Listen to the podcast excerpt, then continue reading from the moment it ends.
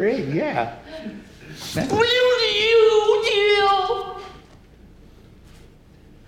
Motherfucking goddamn orange peel beef.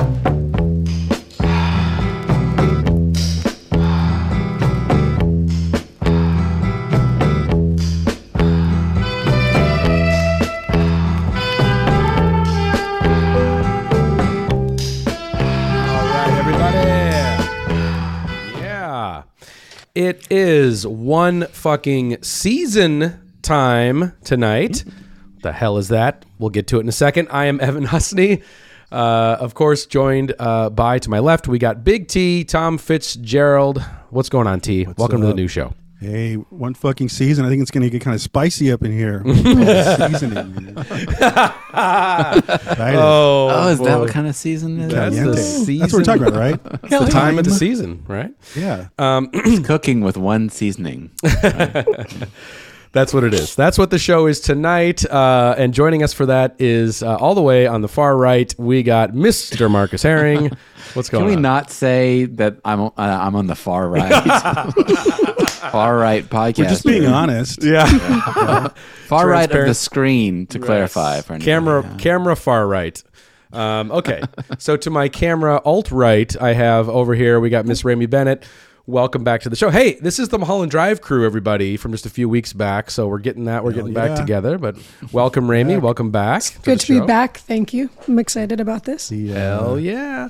All right, let's tell the people what the hell we are doing, okay? So if you weren't watching last week's episode, at the very end, we teased that we're going to try something a little different for this week. So we're going to put the one fucking hour, you know, one movie, one fucking hour gimmick aside just for just for this week because we really wanted to talk about a particular TV series.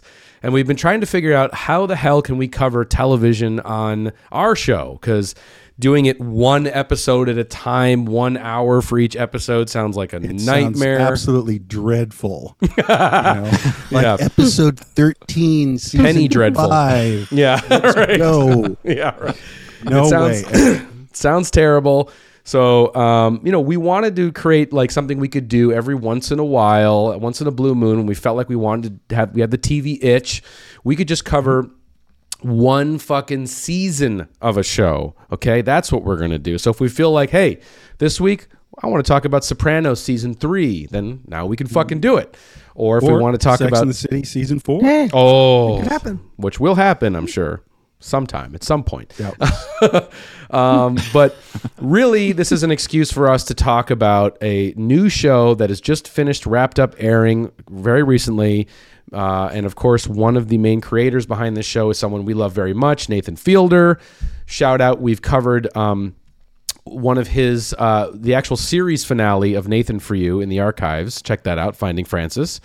And so we were all about the curse. That's what we're talking about tonight. So we wanted to figure out a way we could just fucking talk about the curse and uh, get it out of our systems. I've now watched it twice, and of course, this is this Yes. is uh, Nathan Fielder's new show with Benny Safdie, starring Emma Stone, and it's fucking been warping my brain and disturbing me for weeks on end. Tom, say? And just to be clear, so uh, for all you fans, all all dozen of you, um, one fucking hour will resume in its normal format. Yes. Next week and the weeks after, and then once in a while, Yeah. this will pop up with a specific show and a specific season. Um, but the format otherwise is not changing. Um, Yes. Beyond this occasional, you know, little uh, yeah, cherry tomato popping up. Ch-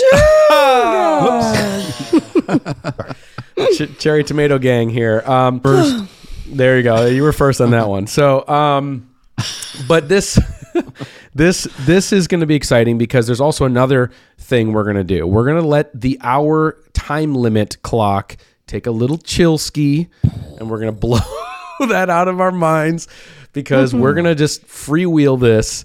As long as it takes for us to get through talking about the entire 10 episode Could season ni- of The Curse. Nine hours tonight. Yeah, we could be here know? till tomorrow. Oh, wow. Talking about this, we don't know. We're gonna see what We can happens. fit more because we can fit more cherry tomato jokes in. That. yeah, exactly. One an hour. Yeah. So, um, so strap in. This is a very special show. Um, Yeah. it's it's there's a lot to talk about. I, I've been I've been chomping at the bit to talk about with the, talk about this show with you guys just to unpack it, to try to understand it more, and to get into just all the things we we we also love about it. So if you have not yet seen The Curse, you definitely want to race to Paramount Plus and uh, check it out. Uh, because it is worth your time. It's a f- fucking phenomenal show. I mean, it's better than any movie that's coming out. You know, right Yeah. now. do watch so- it before enjoying this episode here because it's going to be spoilery and just and Confusing. orienting and you know. Yeah, you won't understand. So this is not, you know, maybe you could tune into like, you know, one fucking hour on I don't know, uh, straight time and you know, or something. that would- Phantasm, like Phantasm. You might you might be able to follow along if you haven't seen those movies, but with this, you probably need to see the show, and you should anyway because it really is something special. And um, you know, for 2023, that's really saying something. So, um, all right, and uh, yeah, I'm ready to fucking get into this, guys. If you are, just go straight into it. Now we don't have there's no clock to start, so I guess we'll just sort of have our. Uh, agreement that the show is going to start Yes, an agreement. Land, ackmo- land acknowledgement. oh yeah right you're right okay yes, sorry. So Oh, you, you established the land acknowledgement. Yeah. Okay. Okay. So I will do that right now. We're going to begin talking about the show, and let's start it off like how we normally do uh, on this on this uh, fine program. Just giving a little synopsis action to set us in the mood for the show. Um, here it is. So the curse centers on Whitney and Asher Siegel. a newlywed couple struggling to bring their vision for eco conscious housing to the small community of Espanola, New Mexico. Their efforts are complicated when an eccentrically flawed reality TV producer, Dougie, holy shit, sees an opportunity in their story. As the series unfolds, the couple finds themselves caught in a mysterious web of ethical and moral gray zones, all while trying to keep their relationship afloat. The Curse stars Oscar winner Emma Stone, Nathan Fielder, and Benny Safdie, and it premiered on November 10th of this past year uh, on Showtime. So that's, of course, what we're talking about. And and now to really get into it, I thought you know, Rémy, you also thought it'd be a good idea to sort of kick things off, just kind of contextualizing. Uh, we have the brain trust of this uh, project. You have, as we mentioned, Nathan Fielder and uh, Benny Safdie uh, collaborating on this as a first time collaboration. Very unique uh, uh, filmmakers and, and TV show makers here working together. So uh, take it away. Yeah, I think in, in a lot of ways, this show challenges our perceptions of what kind of a normative episodic television viewing experience is like and that's sort of part of the process. And so i think the the combined uh, creative vision of nathan fielder and benny safdie is sort of this amalgamation of both of their approaches to filmmaking which in a lot of ways are more akin to sociological or anthropological studies um, and, and less less narratives in, in sort of a, um, a traditional sense. Um, and so a lot of what Nathan has done with his past work with Nathan for You and the rehearsal is that he's really um, observing and almost conducting his own experiments about the nature of human behavior. Mm-hmm. And he's constantly examining the sort of complex and troubled line between authenticity and inauthenticity and how mm-hmm. those things blur and how we as humans are constantly from a sociological standpoint constantly performing and mm-hmm. performing these roles that are asked for us and that we're all sort of in this dynamic with each other. And mm. sometimes there's something that occurs that sort of disrupts those those those performances um, and it, it says a lot about artifice and how much artifice is sort of a part of our everyday life um, and then with with Safdie, his work, like you know, Uncut Gems. Um, uh, what was the uh, Heaven the- knows what. What? Heaven knows what. Um, sort of as filmmakers, you know, they, they were uh, going into communities, um, exploring sort of subculture, subterranean elements of, of, of, of culture, using non-actors uh, in, in a sort of a documentary sense and also an anthropological sense, sort of blurring those lines. Um, so this show is, is sort of a bizarre amalgamation of that in the trappings of an uh, HGTV reality which experiment, is which is a which great mind blowing. great sandbox to be playing in And just one thing before I kick it off to you guys is I, I, I think I heard Benny talking about this. He said something about how, you know, he he was a big admirer of Nathan's work. You know, Nathan for you, uh, or um, the rehearsal, which came out a few years ago, and he um, was talking about how Nathan, you know, is sort of working in this weird reality TV, you know, esque genre where he's sort of trying to find you know, uh, he's trying to take like some like reality, nonfiction, and sort of find fiction in it. And the Safdies are kind of doing the opposite, where you know they're working in fiction and like as you said, Rémy, you know, immersing themselves in real cultures and using non-actors, or trying to sort of find the nonfiction realism elements out of those. And so it's this kind of they're work they worked in inverse in some ways, and then now they're kind of meeting at the middle, uh, bringing their different styles and combining them and uh, of course centered around their their mutual appreciation and obsession with reality TV, uh, which we're seeing obviously uh, you know with the curse being about a, the making of a very cringe and inauthentic HGTV program. So yeah, it's very bizarre these two guys, but also very perfect. It's very fitting. They definitely feel like I think Rémy, you mentioned to me earlier that they this feels very like our generation. This is the this is the voices of our generation. You know, some of the more cutting edge uh, talents that we have, and they're coming together to make something you know really interesting. Yeah, I, I think at, at first it, it, I, I was a big question mark for me, like that these guys were getting together. But it does make a lot of sense, especially when you watch the show, because it does feel like I was thinking a lot about heaven knows what watching, and um, you know, uh, and that use, of, like you said, it is the, almost the opposite of what Nathan does. They for that, you know, we showed that at the theater. I was lucky to meet Benny and and uh, and I met Nathan too there. I've lived kind of charm life, so. But uh, when, when when when Benny came out, he was explaining the the background of the movie that you know the. Uh, the girl in that movie was someone that they met on the street, and she was like a junkie, and they set her up in a apartment to write her, her the script on her life, and she became the main actor in the movie, and you know, so it was sort of like tweaking reality, and they had all this documentary techniques, you know, Yep. um, and even as I'm talking, about, you know, when, when they shot that movie, and even as I'm talking about, it, I'm realizing that like, again, this checks the one fucking hour box of like Hmm. doc, you know, like Mm-hmm. 90 percent of the films that we love have Verite. some element Mm-hmm. of documentary to, to them Sure. but yeah, I mean, there's a real uh, a great pairing there, and it is absolutely what you're saying. Is that they they sort of like are like yin and yang of. Yeah. like how they fuck with reality, and then Right. coming together to meet in the middle. That's right. To make That's right. something wholly original. Yeah. That looks and feels like nothing that you've really seen on TV before. No. Hundred percent. My- My thing is just, uh, you know, it's been over 20 years that we've had, you know, this this new form that we're just all steeped in, which is reality television. You know, even more so than um, the Real World from MTV in the 90s. It really started with um, Survivor, actually, Right, really right. blowing up. And what, what I mean by that, it's that reality TV that's uh, not just like a fly on the wall depiction of reality, but but a sculpting of reality and putting individuals who aren't actors, they're sort of living their lives, and putting them through the paces, and how much. Um, uh, how much everything is so manicured. Yeah. And um, this show uh, does depict what we all already know, but um, you know, like people have to do different takes of when they say something off the cuff. It's like, mm-hmm. can you do that again?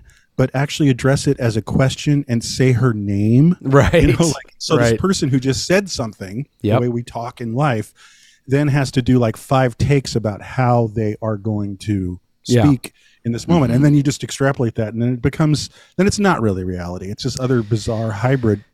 And anyway, what I'm saying is Nathan is really the true artist of these past 20 years to address uh, this thing that really is is usually just treated with derision or ignored, you know, Yeah. or put up with or loved by Yeah. you know brainless people. Yep. And he's really investigating and finding a lot of interesting places with it, uh, starting with Nathan for you. So it's I love seeing him develop because this Yeah. is the third new folding of the onion that he's taking in um, dealing with our times, um, uh, both the climate of our times and, and how people are living uh, and, and trying to be real human beings in this incredibly artificial world. Right. It's compounded not just now by reality TV, but then also by social media and what are we calling it? like personal branding? You know, Yeah. Yeah. yeah. he's uh, Yeah. he's really the only person investigating it, and he's doing it brilliantly. And Tom, what we were talking about earlier too is how underneath all of that social criticism about artifice and performance and um, sort of m- mimicking reality, like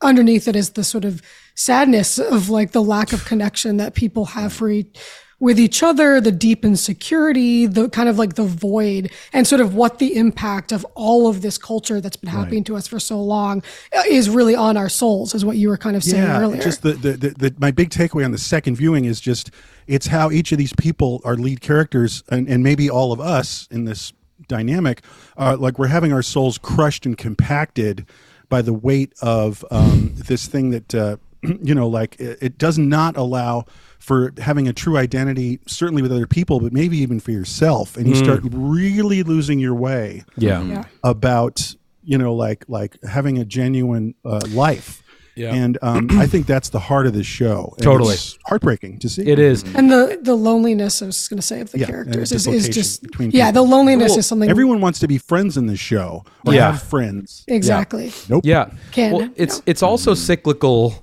in a way too because it's like, you know, with the effect that reality TV has had on our minds in the past 20 years and on culture and entertainment and social media, you know, it's just it's just created this very ridiculous depressing world that we do live in you know and it's it's it's it's crazy. And so finally mm-hmm. it sort of feels like with this show it's starting to pick apart the sort of phoniness the, The artifice yeah. as you're saying and i'm just Yeah. of just uh, of of our culture and, and and people in it it's really just because now it's like our world has become so confused and um just you know centered around clout and like you know the really ugly side of people don't want to show their real side anymore everyone's showing a fake well there's side. a lot of passive aggression yeah that too. which is another huge staple of the show it is Um, yeah it that's is. very modern times where, um, you know like Yeah. in the old days you know like old italian guys in brooklyn would be like shut the fuck up you know and like that just great. that just Miss isn't that. cool you just you can't do that can't you But out of your you fucking do mind it. You out of your yeah, like fucking what? You mind talking to me, pal? Yeah. You know, it's like that is so bizarre and alien in 2024. It was a better world. It's been replaced though by again passive aggressive behavior. Yep.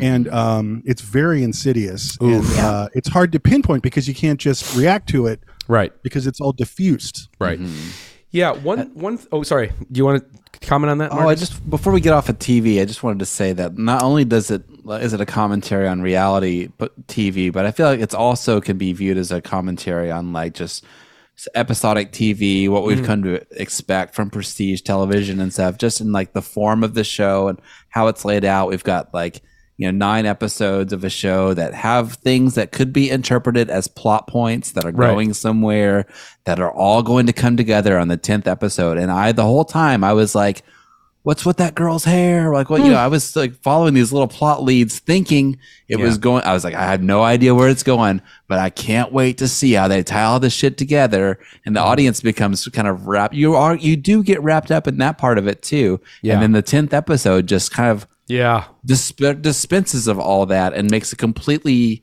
Yeah. not different but a completely unexpected statement that makes those things seem less important so Well, things aren't in a way up i feel like it is a commentary Saul. and just like yeah what exactly exactly it's it's a commentary on the better call sauls It is. In a Yeah. w- it can be viewed that way and the Yeah. audience is like got a participatory you know uh, Well, it's is interesting you should participating in that, that. adventure because this show is not being very warmly received by the culture.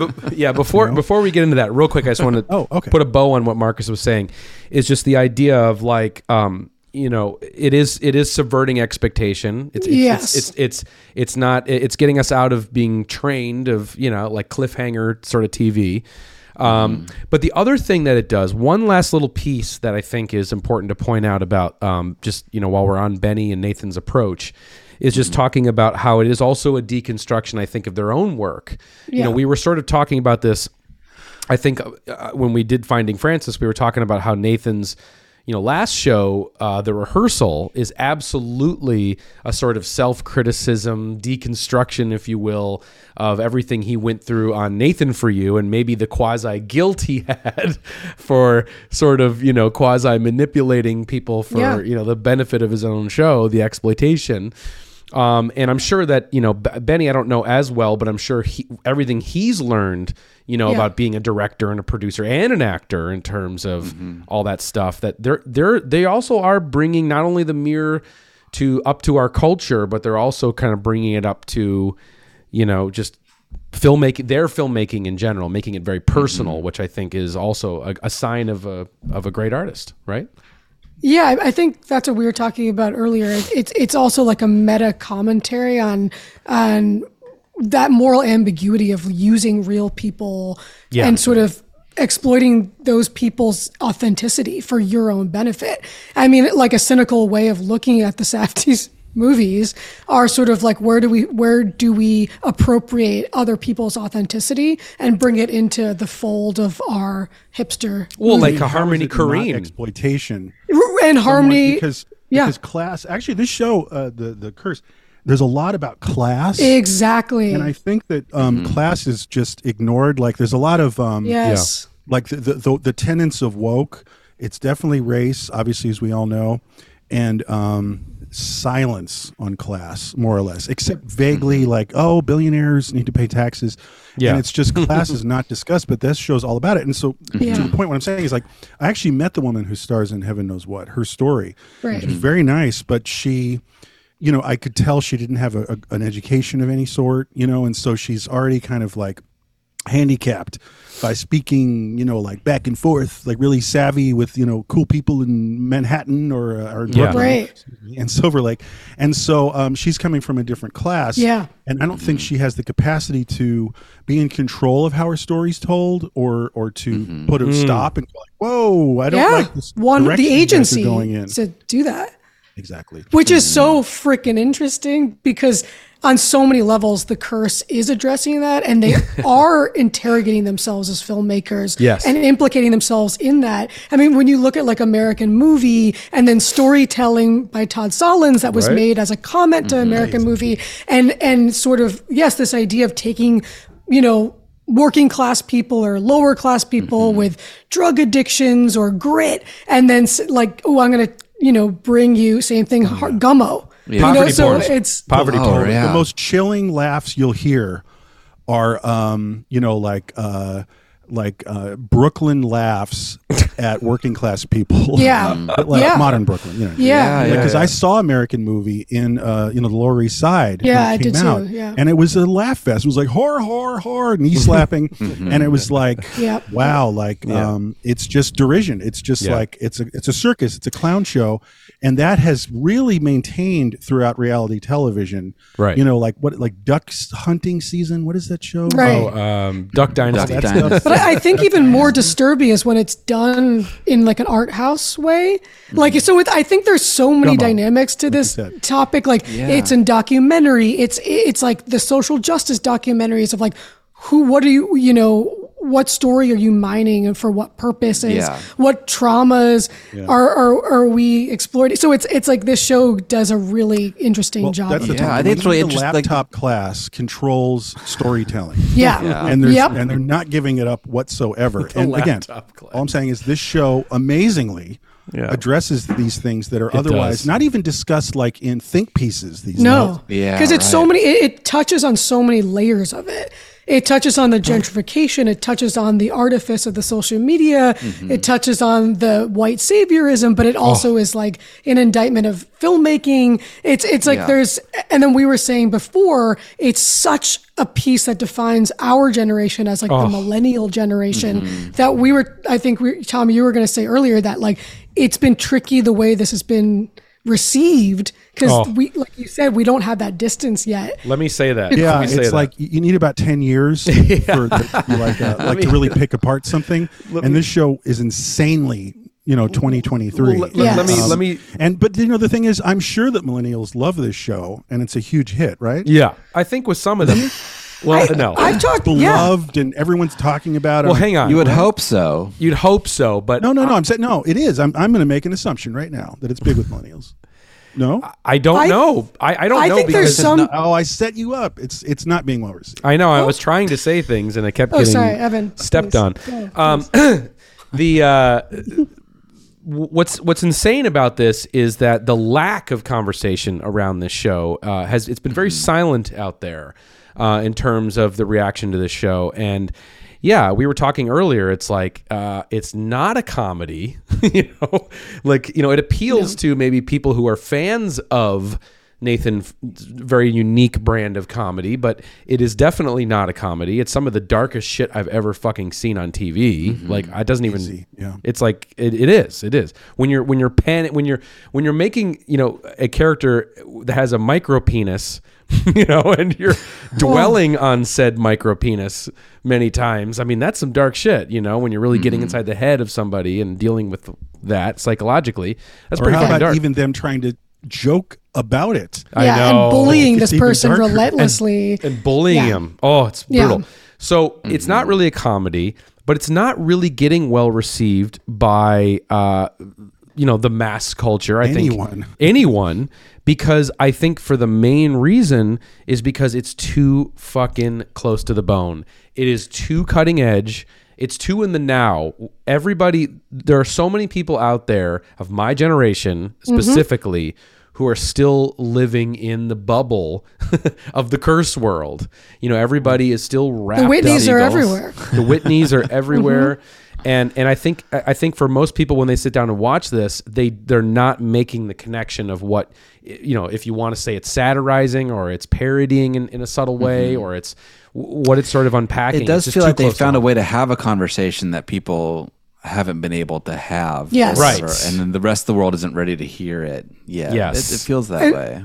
And like we were saying, it's not a parody. It's not broad comedy where they're caricaturing to the extent that you can just point and laugh like an SNL sketch. Like it's it's it, th- these are searing character portraits of like deep pain, personal Yes. pain. Well, like I was saying, like when the show starts, when I first started watching, I was like, okay, who am I going to hate? What's going on? I want to hate Right. these people. And by the end, it's like I don't hate all any of them. Yeah. And I don't know how I feel. Maybe pity or something. Because Uh, you do see the nuances Yeah. with all of them. You Yeah. see Humanity of them. the Oh, yeah. insecurity. You see like the the loneliness and where that pathetic desperation is coming from. It's like a deep pit of Yeah. loneliness and, Yeah. and dislocation. Yeah. Um, and so you don't you don't laugh at them or or hate them. You're just like this is sad that the culture has put us here. You know. Yes. It's a um, tragedy. It is. Yeah. It is. It is. A, it's a modern tragedy. Last little thing to put a bow on all of this before we move on to talking about the characters, the rich, rich, deep, nuanced characters that we're about to get into, is just a little bit on the sort of inspiration for this show. I think it's worth pointing out. You know, Benny Safdie has said in interviews that um, when his wife was pregnant, he was spending a lot of time watching a lot of HGTV, home and garden television. Uh, And uh, Lord knows I watched a lot of that growing up. My mom was a big Oh, wow. HGTV fan. Oh, big time. HGTV's always got to be on. so um, he was into it, but it's obviously much different now than it was when I was growing up. Very a lot of reality shows about uh, of the of the buying and selling, the flipping of houses and things, and so he just thought, you know, it was so he was so fascinated, you know, by this aspirational content, and uh, but he would see these sort of husband and wife hosts, which is a very common thing on HGTV, I guess, and he could sense the tension. He could sense that maybe these two people don't really like each other in real life. you know, sort of the nonverbal communication and uh, between these characters, and really got it fascinated with the concept of the the reality in this in this very artificial representation of these people, and, and Of fascinated reality. by it. of like reality. the truth yeah, that's sneaking through. I think truth is not a bad word here because Yeah. reality is Right. very confused as a signifying term. Sure. But I think, maybe Yeah, like you're saying, truth. like finding the truth In reality. in the reality context, and that's like a facial expression or how they Yeah. don't or do say something at the right, Right. time or their body um, language. Right. And he also commented on, um, we were talking about this earlier, about uh, the uh, tagline slogan of HGTV, which is Rémy. I think it was if you don't like your neighborhood, change it. And I think he said that it that like chilled him to the bone, like it just sent like a feeling of terror through his body. That like this idea that we feel like we have the power to like alter these environments that that are not our own. And Yeah. I think that also speaks to what you were saying, Tom, about sort of like the the laptop. what did you call it? Laptop, media class. the We're all part laptop media class of like Silver Lake coffee shop flat white people, um, even like their hubris of like colonizing. And I know this word colonizing is complicated because it's a very Whitney thing to say Yep. um, as well. So there's nuances with that language too, which is uh, interesting to talk about. But it's true. It's like these. Um, th- this kind of upper middle class, liberal arts educated, you know, liberal white couples who decide to impose their upscale hipsterdom on everyone um, and decimate neighborhoods and complete Right. expanses ecosystems. of areas and Yeah. do it ecosystems. bluntly, and it's from one direction. And that great first episode of The Curse um, has a perfect embodiment of what we're discussing here, wherein the working class local woman who's going to that strip mall for you know her whole life Right. goes into this new foofy um, gentrified uh, you know coffee shop and indeed it's like uh, that's a drip coffee we can get that with almond milk for you and the woman's just like coffee Yes. coffee. Mm-hmm. and it's just what I'm saying is there's there's a chasm that's like an Yeah. Atlantic Ocean wide between these two Right. people. And what's really obnoxious is like maybe try to meet people halfway. Totally. Yeah. and, the, well- are- the, and the pretense is that they're doing that. And that's Yeah. what makes it so demented and sick. Yeah. With no self awareness, that in their minds they believe that they're meeting the community, but it's all performance. It has nothing Yeah. to do with them. And the them- dynamic back to class, like you can't power meet halfway dynamics. if if the class on top is is is dominating everything through money. You know, and making by by fiat, making all these decisions to your strip Yeah. mall. You know, Right. and that's what they happens right in the right in the show. well, know? And, and and uh, um, gentrification, you know, becomes then a, a big theme of this show because that's sort of when Benny was watching these shows, he was sort of like, you know, you never see the effect that these shows have on the small towns that they're setting these, you know, episodes in. So that that got him thinking, you know, uh, about uh, setting sort of a story in a town where people are coming in, and what when the effect does it have? leave, what Yes. is it like? Yeah, Right. for sure. Exactly. But it, it also what what he's doing, which is interesting, is like he's taking that idea with the home flipping show, but he's kind of accentuating that with this, you know, Silver Lake upper middle class archetype that's not even very common to the reality TV genre. So Right. it's it's int- you, you don't you don't ever see those kind of people. true. So he's not really talking about the HGTV people. He's just using that as a framework That's to talk true. about this other culture Yep. um, that that is colonizing and gentrifying everywhere you go. I mean, in LA, it's it's it's you know everywhere, and and well, there's so an active battle right now in Boyle Heights. And um, we were talking about this before. The Yeah. first thing that comes in is a coffee shop. yep, Um, and there have been protests in Boyle Heights where they don't want to lose their identity like all the other neighborhoods. yep, with the thirteen dollar coffees and then like the purple sweet potato breakfast bowls, and yeah, Right.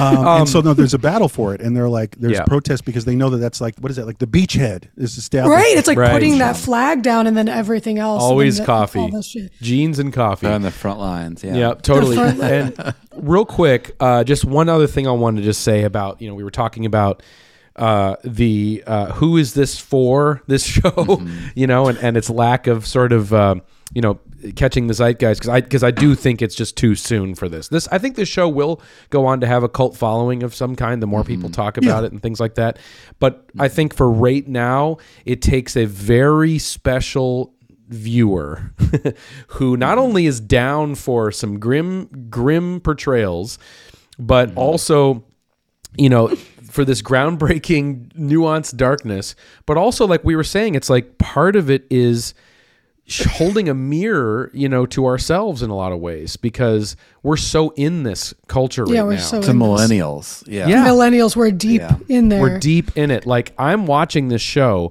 and cringing because not naming any names, but I'm seeing like, oh my god, I know that person and I know this person and I'm a little like that and Yeah, we're a little like that. And it's it's so uncomfortable to admit the last thing you want to be is a Dougie. You don't want to be an Asher and you really don't want to be a Whitney. But No. And it's, kind it's of really hard for anyone to have this conversation too without feeling like you're like you know uh, like a, a trumper or something you know people that are that to start a conversation about yeah. these things has been really difficult they found a way to to talk about it to hold a mirror up to Right. young millennials the nuances of it. Yeah. yeah, that Well, 'cause like, it's a I, like you said I think it's too uh, reflex. Like, Mm-hmm. like, yeah. Can- can I bring up one thing that Hmm? I, I was thinking about today? Um, when Portlandia started Hmm. ten years ago, right that's that's Gen X, right? Right, right. But but the thing is, when Portlandia started, I went, "Hey, this is interesting. Let's make Mm-hmm. fun of the flat whites." You know, yeah. so, um, so the show starts, and I went, "Oh, wait a minute. We're supposed to love these people. We're supposed to like think they're cute and fun." Adorable and Right, they're adorably like quirky uh, alt people, and it had no. It was so Right. toothless in that show, and so all, all I'm saying is like, Right. um, and there's You're maybe right. something kind of Gen X about that. That's interesting, Like, yeah. Right. But I think what I'm saying is, and well, Portland is a huge hit, you know. Yes. And, um, this show is so abrasive and and and and and and, and like think of the music, you know. Yeah, It's yes. Like harsh Yeah. synthesizer tones. and like discordant and just like Right. And what I'm saying is, it's just like um, no one here is cuddly the way that Portlandia depicted people, and they're kind of adorable, like um, flat white reality. So You know, it's um, and of it's course aggressive yeah it's aggressively millennial and under too like there's no this is not a boomer No. show i don't think Oh. boomers are going to be No, they that can't. Do it I have a rule. There's no. They don't I have know where a- to start. I have a hard and fast I'm not rule even that writing them. It's just like no, no. I, I just no. no. Boomers do not get. I've never met a boomer who's who who's understood Nathan or can even process what they're watching. It's like it's too um, contemporary in that they can't separate what is you know real about it and what isn't, and the mm-hmm. in the commentary that it's that it's satirizing is too. Discomfort. it's it's and, and the discomfort. It's not their jam. It, it harshes even their like nathan vibe. for you is like there's some similarities between that and what oh, sacha baron it. cohen does but like boomers can get down with borat but Definitely. like they just nathan is like too Yeah. much of a too awkward too much of a turn off they're like why would i want to watch that guy for 20 Yeah. minutes well, he you plays know? it too straight too. There's no like funny mustache. yeah, exactly. right, right, It right. doesn't go into p- parody, like, and Right. that's you know, and it's it's showing the um like beyond not going to parody, it's showing like the scariest, darkest, most isolating moments of when you're alone and that part of yourself you don't want anyone to see. Mm-hmm. And it's like they're showing you that repeatedly in the show in, the curse, moments when the characters are by themselves, and it's horrifying. It's Yeah.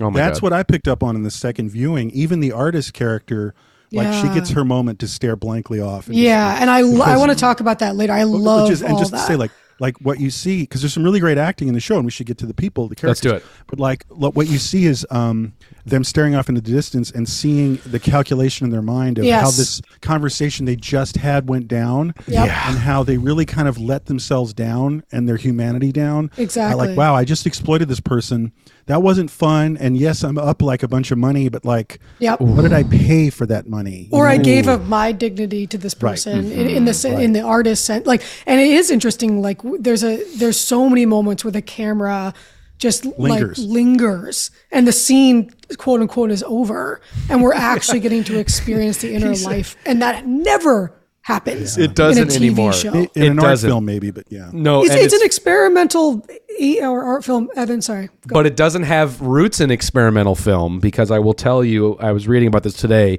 Nathan sent Benny a scene from Columbo as an inspiration for for for pacing on this show. yeah, and candid camera. Yeah, yes, but Oh, the idea of oh. yeah, but on Columbo, it was just a scene of Peter Falk, you know, um, walking up to a phone and picking up the receiver and then using the rotary phone, all seven numbers, you know, time. and it's which is just- challenging our modern Yeah. way of processing. Yeah. content.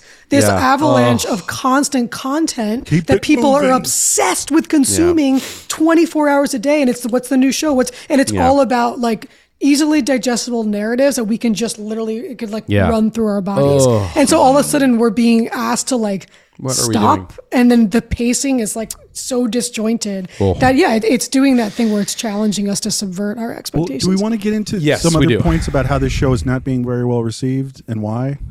Oh, is there another one? Did I miss Well, one? well, well, I was going to say that I know for a fact that there's um, there was a um, a problem with having a big like maybe the biggest female movie star right now Oh. actress Sure. in uh, Emma Stone because I was seeing a lot of like knee jerk responses like the new Emma Stone thing sucks. It's boring. I don't get it. Like, like this is dumb. And what the thing is is you know it's just like they're expecting product to be at like a movie star Emma Stone Yep. level. And this is so uh, like beyond any expectation that Oh. anybody's uh, uh, you know uh, acclimated to you know?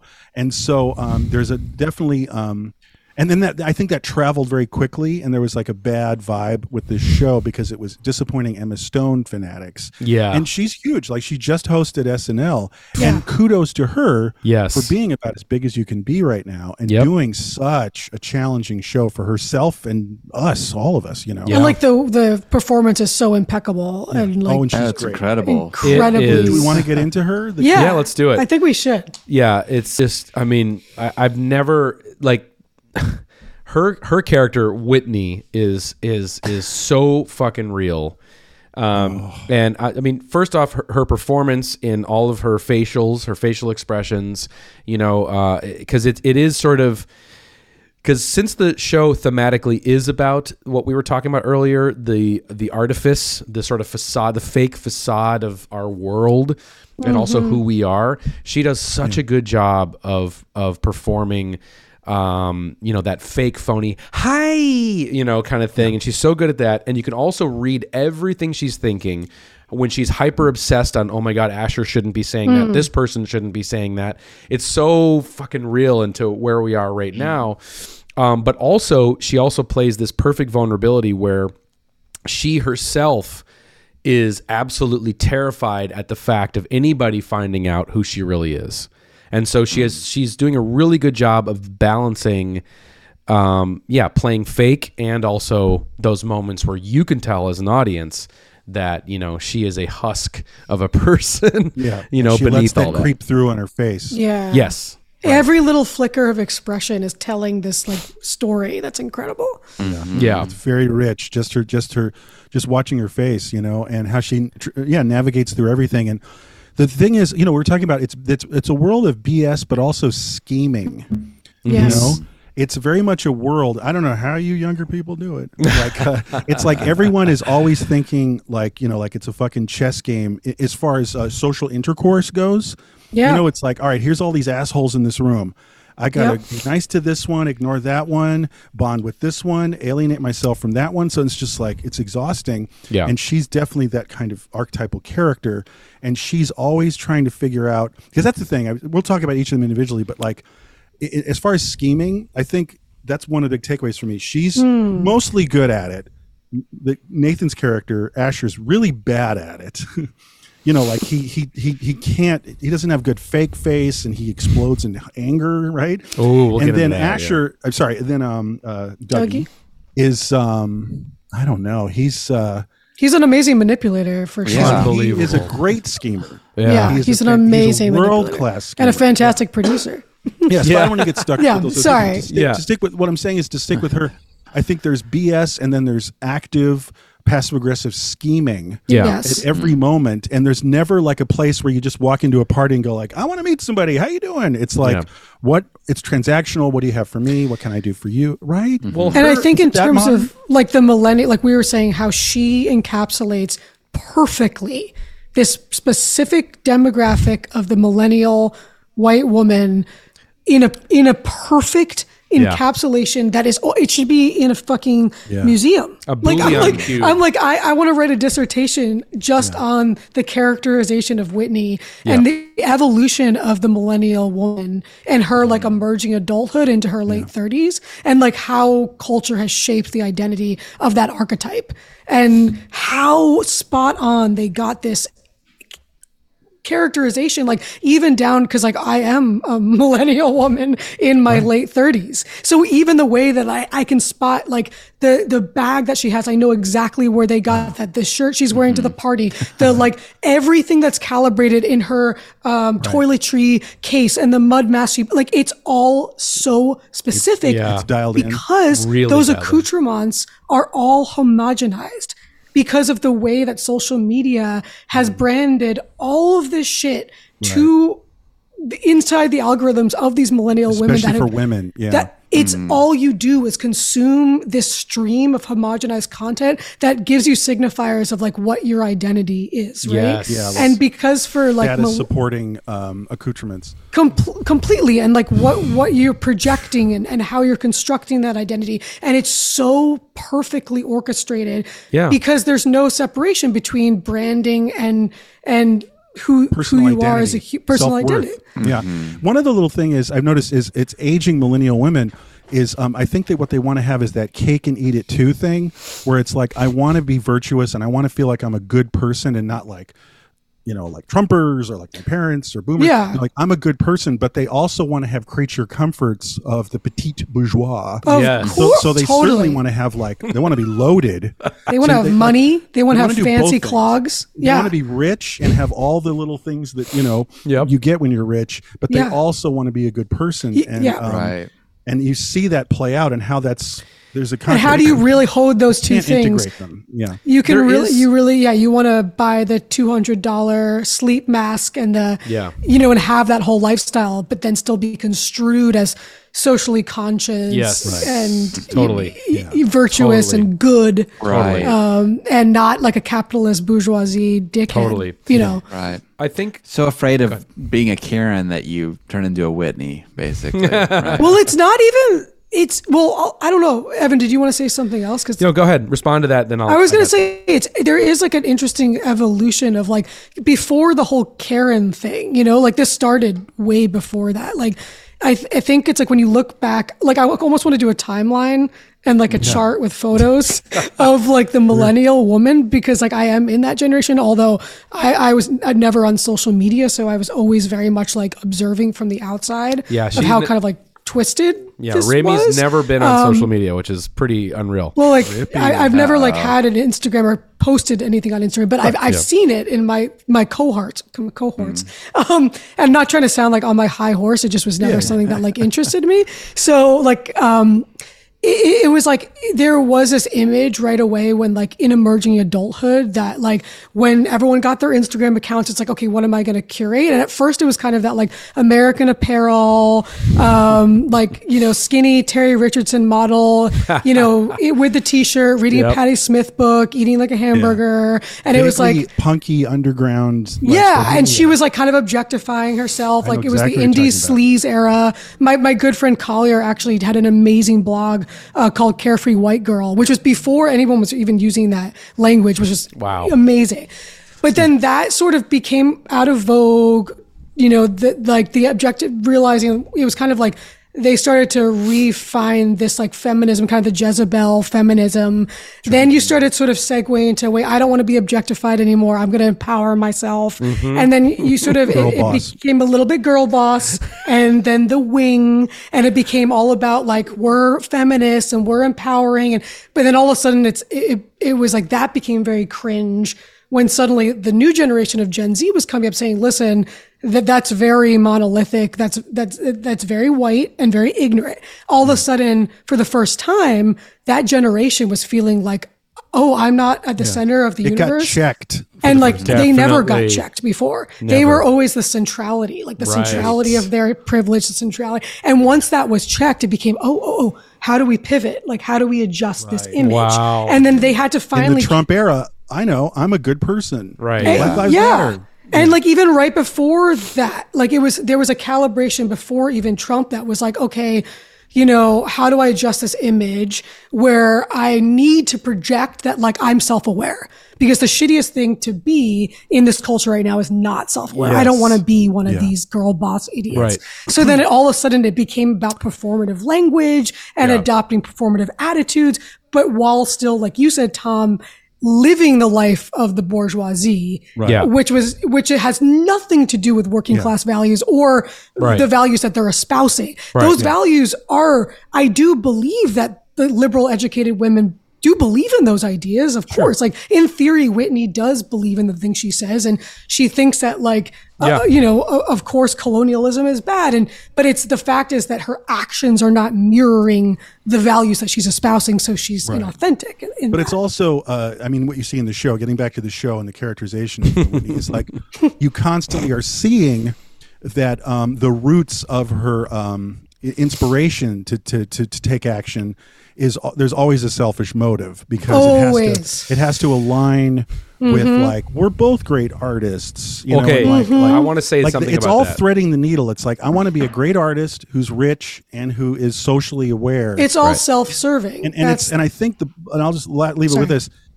Everyone has to learn you can't do it all. You have to kind of pick. You can't. For some reason in modern life, the way because there's so much that can happen and the convenience of it all and the possibilities, you can't thread that needle. You can't quite do it all. You have to choose. And um, she, this is someone who is, you know, trying to do this thing that I would say is virtually impossible. And uh, you see that played out because um, she's not doing it with genuine heart. So she's always going to be at a distance with Right. the people she's trying to save. Right. Exactly. Not exactly just going to go, hey man, what's going on? Who are Right. you? Hi. Right. We're Right. Like I'm a person. Exactly. You're a person first. No. And Totally. then like yeah, there's these social class things that are happening. No. That are uh, It's very conflict, like, selfish I'm a person. focused. Right. Yeah, it's Yeah. not like like it's almost like like you should start talking to people like. Oh, I have a kid, and you have a kid, and how's your kid, and how's school? Right. You ever talk? You ever he- even overhear people talking? Yeah. and they're just talking about like their kids. humans talking. Yeah, just right, right. like human beings. But but the point is that it is it, it's all about how she can get her clout and and so Yeah, Yeah, Well, that's it's all for the show. You know, mostly it's for the show. You know, it's like how can we make a flipping show, but it's a socially conscious flipping show. I think and, it's like, beyond that. her houses aren't even- Contradictions in the name of the show. the houses aren't even safe really or eco you know like they're No, uh, they're, they're they're a thread away from being not eco you know everything's and so everything's for the show and then um But it- uh you know there, there's a really revealing moment like a- asher's sort of just kind of going along with whatever she wants you know but like Yeah. uh, there's a really revealing moment where he's do he's saying the line he thinks she wants to hear he's like what about what about Fernando's mom? You know, she's getting kicked out, and she's like, "Oh, oh, look at you! You should care about his mom." And she she kind of shows so this That horrible side of herself, Okay. where she, she she doesn't even Evan. care, you know, really. Evan's Oh, dying. Not- he's dying. I Okay, see just him. real quick because I want to just I want to before we get too we did far. it. Just just just before we get too far off. more. No, no, I just there's one more thing about Whitney because Marcus was saying it was for the show. I think it's much farther than just the show. I think it's it's Yeah. it's it's it's her I it's her own identity. It's for who she is, Oh, you know, to the outside world. And I think that's just the one other thing I wanted to say just really quick about social media is just this idea of like it's created i think social media and this environment and whitney specifically just to tie it to her is it's created this kind of like even semi or full full narcissism that i think more people are being afflicted with than they probably were before. You know because everything is so um, driven by this fake persona that we are putting out into the world. It's like we are making our own little TV shows that everyone's watching, and hopefully they like us, and our or our own little reality shows that we're sort of making, and that and that you know, so people have to you know. So I think it's it's it's this desperation for everything you're saying. Um, but I think it's going so far just to satisfy this own person, this fake image they want to make of themselves. And I think it's like because our world is less, you know, organic and us just, you know, talking to people and and and sort of organically uh, developing an identity, you know, through activities and whatever how we used to. I think a lot of it is algorithm pushed. And so it's this very we're just being pushed a fake identity um, on on on sort of all directions. And i think this show does a really good job of just getting into that sort of you know exploring that and, and the narcissism of it. like co-opting other people's like Yes. she's co-opting other people's identity to Yeah. give herself more Yeah. currency the Right. whole time and like yeah she's seeking validation from you know people of color or whatever Mm-hmm. to you know so that she's to say like I'm not a bad person or like I'm Yeah. not a racist or I'm an ally. You know, she's seeking that validation from them uh, to make her but you know, without to making assuage her any guilt. sacrifices whatsoever. Right, without right. making any sacrifices, but, But just sort of trying blind- to use it. Yeah, she's sort of. As well, her- also sorry. Sorry, no. Mark, Marcus, go ahead. Yeah, Ray. Well, just also to enrich, you know, there's the inner drive, but then it's also like they've got this sort of real estate scheme going too, you know. So it is it's the opposite of what of the goals because they really are trying to flip that neighborhood and buy up all as much land as they can, you know, Yeah. and make all these empty gestures that you know they'll pay someone's rent for a year. You know, and then it's going to be gone. You know, and they and they will have completely changed the community. So it is all uh, they're sort of like the wolves in sheep's clothing, almost. you know? Oh, totally. Totally. All right, we That's a should move on put it. because it's already been almost an hour.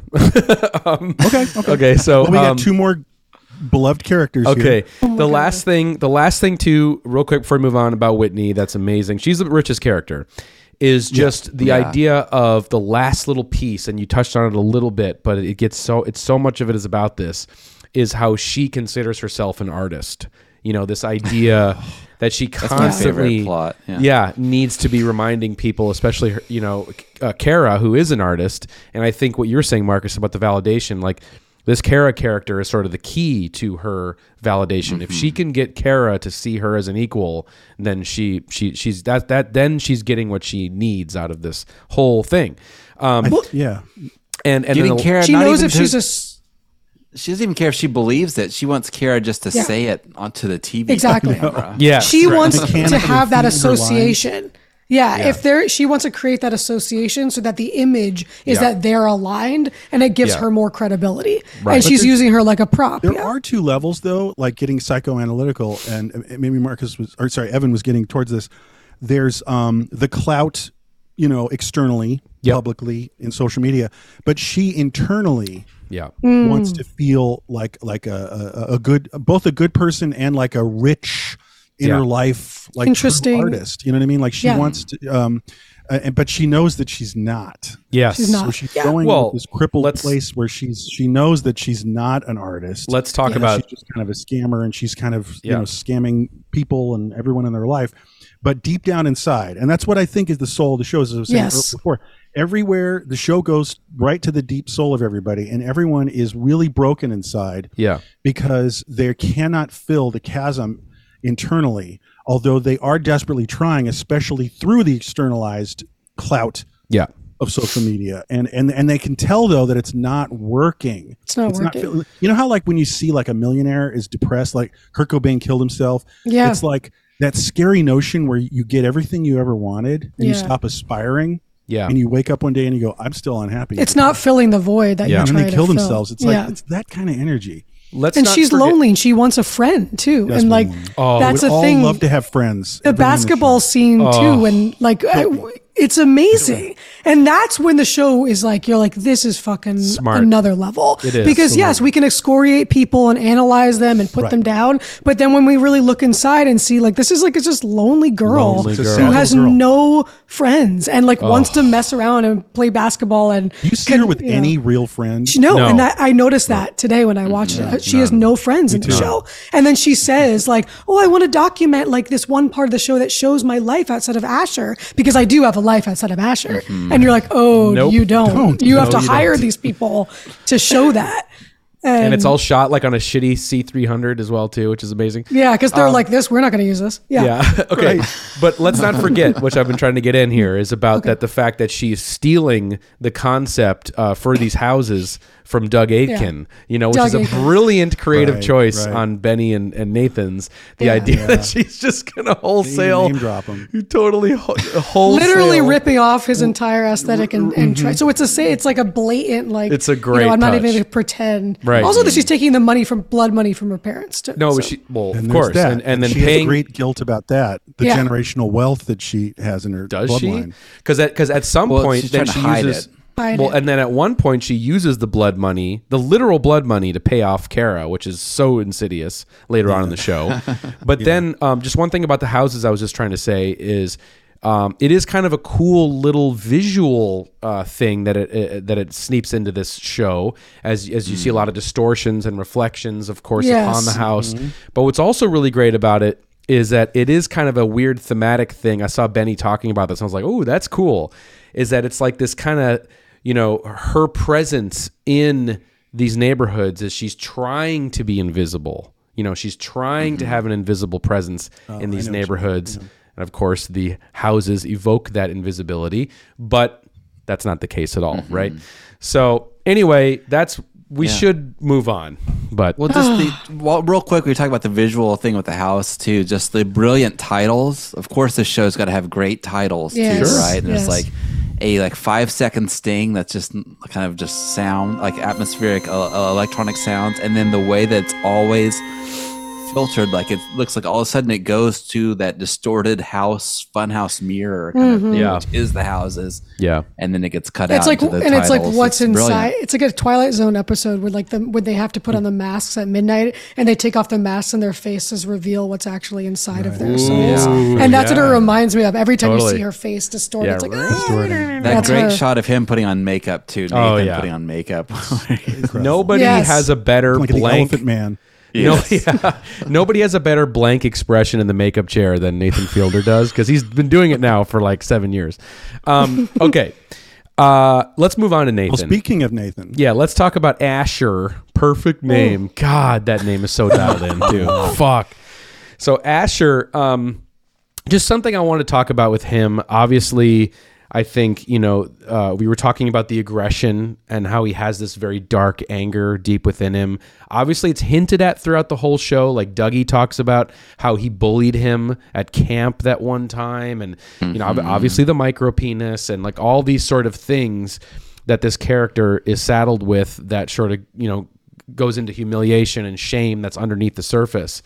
But one thing is like too, which is I think so real about his character is you know you have Whitney, the one who's on top of the power dynamic in their relationship. You know Whitney is running the show, but then you have that very archetypal millennial male placater. You know, which is some that's a character you do not see uh, that is so true and authentic to just things I've seen in my life of somebody who is willing to um, essentially try and constantly placate and even more like obviously when mm-hmm. you know in turn when you do that you even lose more of your own self-respect. Mm-hmm. And so it's the, it's it's just seeing that characterization is so well dialed in. And then of course they also give that character this explosive anger side which you do see right in the first episode actually. Mm-hmm. You see of course when they're you know the, the person from the local news is interviewing them about what they're doing in the town. And then when the you know the the newscaster person keeps pressing on about Whitney's family you know he's like you know we're not going to talk about that are you looking at me excuse me and then you see yeah, he's like overcompensating for his pathetic nature. Exa- overcompensating. And you know, and Rémy, you said this um, to me when we were watching this recently, and I couldn't get it out of my head. That scene, and also the scene of Nathan or Asher when he's yelling at the people who are going to not buy the house because they wanted to install an air oh, conditioner. right. And he's like, You will not talk to my wife that way, or whatever he says. Dude, Will Smith slap. Oh yeah, that's what I was um, thinking. It really is.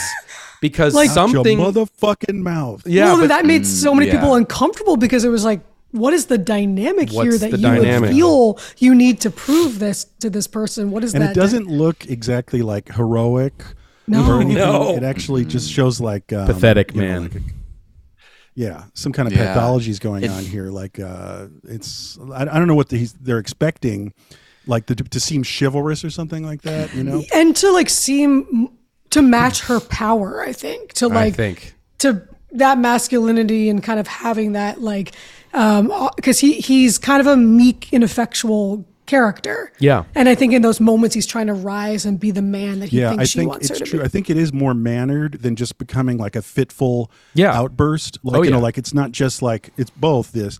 It's like partly he's you know diffusing himself and it just Mm-hmm. boil comes to a boiling point, but also he is trying to. It's performative, like Yeah. so much of the show. Is he's like I'm standing up for my wife. I'm supposed to be doing this, and he he often gets mad in front of her too. That's Yeah. that's another thing that happens, and that's when it comes off the most um, sort of But- tone but- deaf for me. But the sign of the but the sign of the placating she is so it. is so Yeah. she does, but it's so well articulated in one of the darkest things I've ever seen on television in this is seriously is the scene when when she's in the bathroom and he's yelling at her through the bathroom after the news broadcast has aired about the mm. casino whatever's happening in the casino and he's trying to defend himself that he's not you know that he was doing the right thing and then cut to the next scene we learn that he has tape recorded their argument and he's actually making notes based Yeah. upon what he should do differently next time in order to better satisfy her. That is darker than almost dark. anything that I Yeah. can think of. Yeah, to even come up with that idea, like of living in that prison Yeah. of insecurity, where you you you're trapped in Mm-hmm. trying to um, be someone else for some you don't feel person. comfortable in your own skin. Yeah, Right. that's a good way of putting it. Oh. 'cause- It feels like he's so he's so stuck on her. It's related to his like yeah his micro penis and his like kink and stuff that she you know he's got this like uh, cuckolded kink right too. Yeah. She's out of Right. his end, kind of, you know. Yeah. yeah so she's kind of okay with that stuff They because like keep their hooks on the out of the league girl. Mm, definitely. right, but she's also kind of okay with him and she's they're committed to each other, so he doesn't want to lose that. He's so desperate to He's so like you know not lose her. They He'll do whatever. paper. I'll, I'll, I'll, he's like I'll do whatever. I want what you want. He said that. He actually Yeah. says Oh, that line in the show, and all of his actions, you know, show that. And then I think it's like at some point that's a very um humiliating existence and you have to Yes. you know be and you, and you know that like women need a want a man or whatever so i'm going to Yeah. try to man up and i would take a bullet for you Yeah. and then that's always met with further derision from Yeah. her like he even gets you know she she goes way harder on him when he oh, tries yeah. to man She up right in those it, yeah. moments Yeah. Yeah. and she puts him down even more. Oh, it's- yeah. it's like And it's It's hopeless. it's such a such a just like I can just see it. You know, it's such a this characterization of this dynamic, this power dynamic Yeah. is is really something I don't think I've seen in anything else yet. no, and it's something that's so true and real. Like even in those fights, yeah. Is this millennial related too? Would you guys say? I think would it say- is. Like I, this I- male archetype? I've seen this dynamic a lot. Yeah. Where it's like the man is suddenly, like you said, kind of the out of the league girl. She has all these values. She has these things that she's very strong about. And he's realizing, like, I have to kind of mm-hmm. almost conform to what she. Yeah. And, and how do I, how can I be all these things at once? Because it's not really who I am. Right. Like, I have to be authentic. I have to be, you know, not strong per se, but I also have to share her values. Yeah. And you're a lot of times it's it's like they're dressing in these clothes that don't fit them that have been kind of bought for like he's wearing There this is Comme that. des Garçons sweatshirt with the little hearts and I'm like oh god That is not yourself, something basically. he would have It's bought. a constant. Um, yeah. Uh, you know, you're constantly self uh, aware. Yeah. Of you know, like uh, like you can't just be like flawed. Like I'm fucked up and you're married to me and that's that. You know. Yeah. No. I can't even imagine being in that. No. Because a- she's trying to engineer him. Like you can imagine when yeah. they first met, what he dressed like. He was working, uh, uh, you know, for contracting for the casino. He's probably just wearing like his, you know, dorky Nathan. Fielder, uh, you know, Adidas sneakers with the khakis, and you know, and then she comes in and is like, okay, this guy's gonna adore me. Mm-hmm. I can do this. Her narcissism is being fed. Her narcissistic supply is being Right. fed by his adoration. So, like Yep. you were saying, Marcus, as much as she can't fucking stand him, Yeah. in so many ways, he's mm-hmm. fulfilling a need for her. Well, and and, and, also yeah. and also she, she just real quick, Marcus. She she needs al- also to make sure that if she's going to be with Nathan, it's someone that she can mold, but also mold into something that's not going to be embarrassing for her publicly, and that's going to fit Yeah. with the image that mm-hmm. she wants to create. So it's Well, it's just a you know. clone of her identity, basically. It's Yeah. just like you Yeah. know, Mhm. it's, But there's- there's there's no there's Yeah. no singular identity that Right. he has. It's not Right. Yeah. two different people Right. meeting together. It's someone sculpted by her. Yes. because the power dynamic is rather extreme, actually. Yeah. it's extreme. And in the fight, which is the first time we really see them fight, which is interesting, when he does really stand up for himself in that moment, and and she then challenges him and kind of trying to calls him a racist or something, and and then he's like, "That's not fair," and like it, it's very real in that Oh. That's moment when so he's actually desperately trying to express himself and say like I have no voice. Like you're not letting me have a voice. This is not Right. fair. He's and it's like so there's- real. I could I could say some things that you said were not very Right. you know, Yeah. could have been misconstrued as racist if I were to say that. you yeah. know? and it's all about policing. Like her thing is all about Can I policing. get into what one little tiny thing uh, just to exemplify all of this? When she's like, "Let's do the Green Queen," and every Green Queen needs his dot dot dot, and you would Yeah. think it would be King. It's like court jester. so they say like the Green Queen needs her court jester, and then Yeah. he. You're you're waiting dot dot dot for him to be like, hey, push back, like, whoa. Nope. No, he goes like, hey, do, do, do, do, I'm juggling, Yeah, like yeah, yeah. at the Right. sushi, and I'm like, holy shit, this Yep. guy's broken. Yeah. because Yeah. he's like like playing Oh. ball with like, I'll be your court jester. I'll be the clown. Like It's, gro- it's truly grotesque, and I'm not It saying is. this in the sense of like male ego, No. but just human being ego. Yeah. Mm-hmm. Being no degraded. woman, no man should be Yeah. like gleefully like, I'm a joke. Yeah. And this speaks to what, the happens to him that? at the end. I mean, It mean, does. th- this when you follow his whole trajectory f- through the show of his kind of like heart being broken in so mm-hmm. many ways by this person he adores, just humiliating him and degrading him, and then he has to make the choice because he knows he he thinks he can't live without her.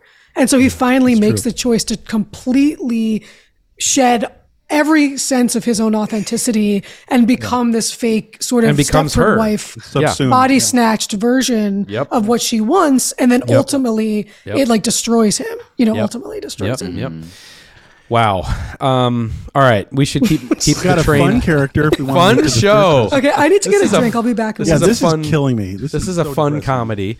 wrap okay. this up. So, oh, all right. So then Dougie Yeah, is Dougie's a little breath of fresh air. he is. I'm he laughing is. already. He Just When you is, say he his is. name, I'm, Dougie actually is the, The comedic. He, he he's dark and does some reprehensible things, of course, in the show. But there is a lot of comedic relief, at least, and I think that's probably one of the things for mainstream audiences to to, to grab onto with this character is the idea of a very sort of sad, pathetic, like you know, cheesy rock kind of archetype of a guy who's kind of fist pumping. yeah, well, yeah, well, uh, Benny said it was Cornball, it was yeah. actually influenced by Johnny Depp, which I can really see. He was Yeah. watching Right. the he was like watching a the wannabe he was watching the Johnny Depp Amber Heard trial uh, during the s- same time frame was going on when he was watching the HGTV, and he noticed that at one point, like Johnny left the courtroom and like raised his hand or something, and there were all these rings on it, and he and he sent that picture. Or I guess it must have been later on in the process. He sent that picture to to the costume person and was like, "Whatever's going on on that hand, I need this for the character." And he said the that leather band watch and All the skull that. rings and Guns N' Roses T-shirt. All even that. outside The of Johnny. Depp, though, I feel like we've all met somebody like that looks like Totally. a Dougie, right? And it's so outdated, deadhead too, shirt, and then like a you know, Yeah, long totally. Uh, and- yeah. Like kind of. Uh, what's that? Uh, for like, like kind of a Fred Segal, uh, like expensive, uh, you Uh, know, but, like, Zeppelin shirt. trashier, right? Yeah, yeah. yeah. Well, but sometimes they have like those kind of like melrose Yeah, I was like gonna say like, Melrose. like ten years ago, Melrose. It is more Yeah. like melrose head avenue to me. head shoppy almost. yeah no, but he has like, like, he's kind so of a not designer. cool He has sort of like a designer version of a Led Zeppelin, like like it, it's like a distressed, you know, uh, he might softer- aspire to a john varvatos I think that's well, it what I'm is like saying. it is a little John bit like online ceramics, which we can talk about later. Which is that Oh. Deadhead uh, T-shirt company. Oh, yeah, yeah. But he's not as for the cool as show, that by the way. I don't but it is. think is he's that. there's a little bit of that. because i feel like whitney's going she's more there and then he's kind of this weird outdated artifact that's sort of way outdated. he looks like a buffoon and and and and obviously Dougie, he's his name? Dougie is incredible name too. Yeah. They dialed that in perfectly too.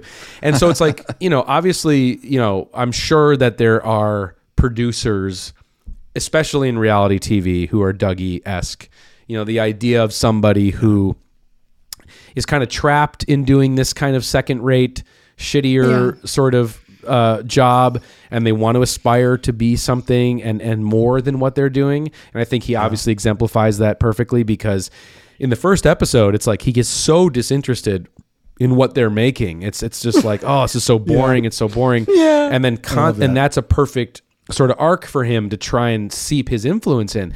And what happens over the course of the whole show is pretty insidious because he is then now moving in to be the person that is driving the wedge in between uh, Asher and Whitney. You know, he's Yeah. manufacturing Yeah. a lot Are they of this. sleeping together?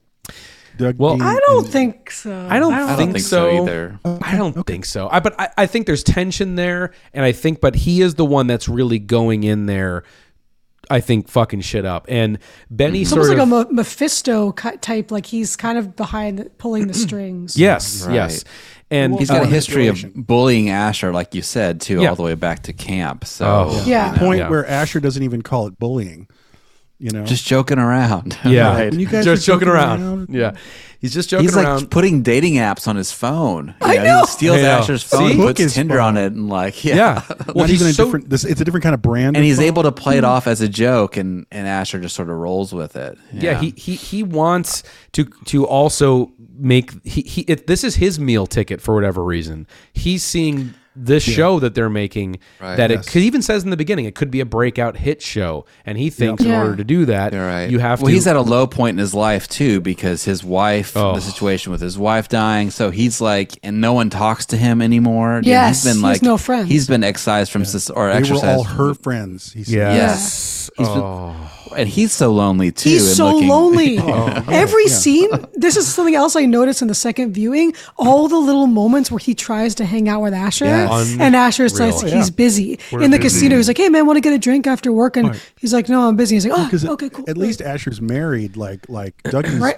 very alone. He doesn't hang out with Alone. the crew Right. anything Like that. yeah, But it's it's it's so twisted though too because he wants to hang out with Asher and be his friend, but he's also secretly filming him, secretly Destroying recording him. Like he's sticking around New Yeah. Mexico longer secretly to kind of work on this alternate cut or whatever he's doing. You know, he's with twisting the knife the whole time. But, and yeah, But he's like, he's- "Why are you still here?" Like in the epi- episode two or whatever. He's like, "Oh, you're still around." He's like, uh, "Yeah, I got some stuff cooking." You know, Yeah. Right. but also because he's lonely. yeah, Like, and Mm-hmm. There's he, he, he has nowhere to go. And Yeah. He's Asher's like, "What?" Are person you, looking for a friend yeah, Yes. he's like, Asher's like, "What are you doing?" in this he- impossible landscape of manipulation. Yeah, and then and then Dougie just drives around and goes to these ridiculous shops and, And, uh, cries in his bed, like and Drinks with drinks. children? because the guilt of killing his wife, like, is he can't like he buys it Not and- stopping him from He's- drinking. you know, he's- he's like he's buying "Put the- those- Put the coke, rum in the coke in a coke glass. Oh yeah, yeah, and he's Oh, buying he's buying booze for like underage kids to like hang out with them too. Really, Yeah. really, really fucked up. But real quick, He's got just- a repellent aspect to his personality Well, too. he's that got I think is keeping Development. everybody Yes. He's away. like a 15 year old. definitely, definitely. yeah. yeah, yeah, right. You don't want to. Yeah, Okay, so Benny, uh, in talking about his own character, uh, sort of calls him the, the character exposer. He's the guy that's, you know, really as a function in the show going in and really trying to pry the the reality, as we were saying, you know, Benny being influenced by HGTV, trying to find out what the reality is, or the truth, excuse me, in the reality.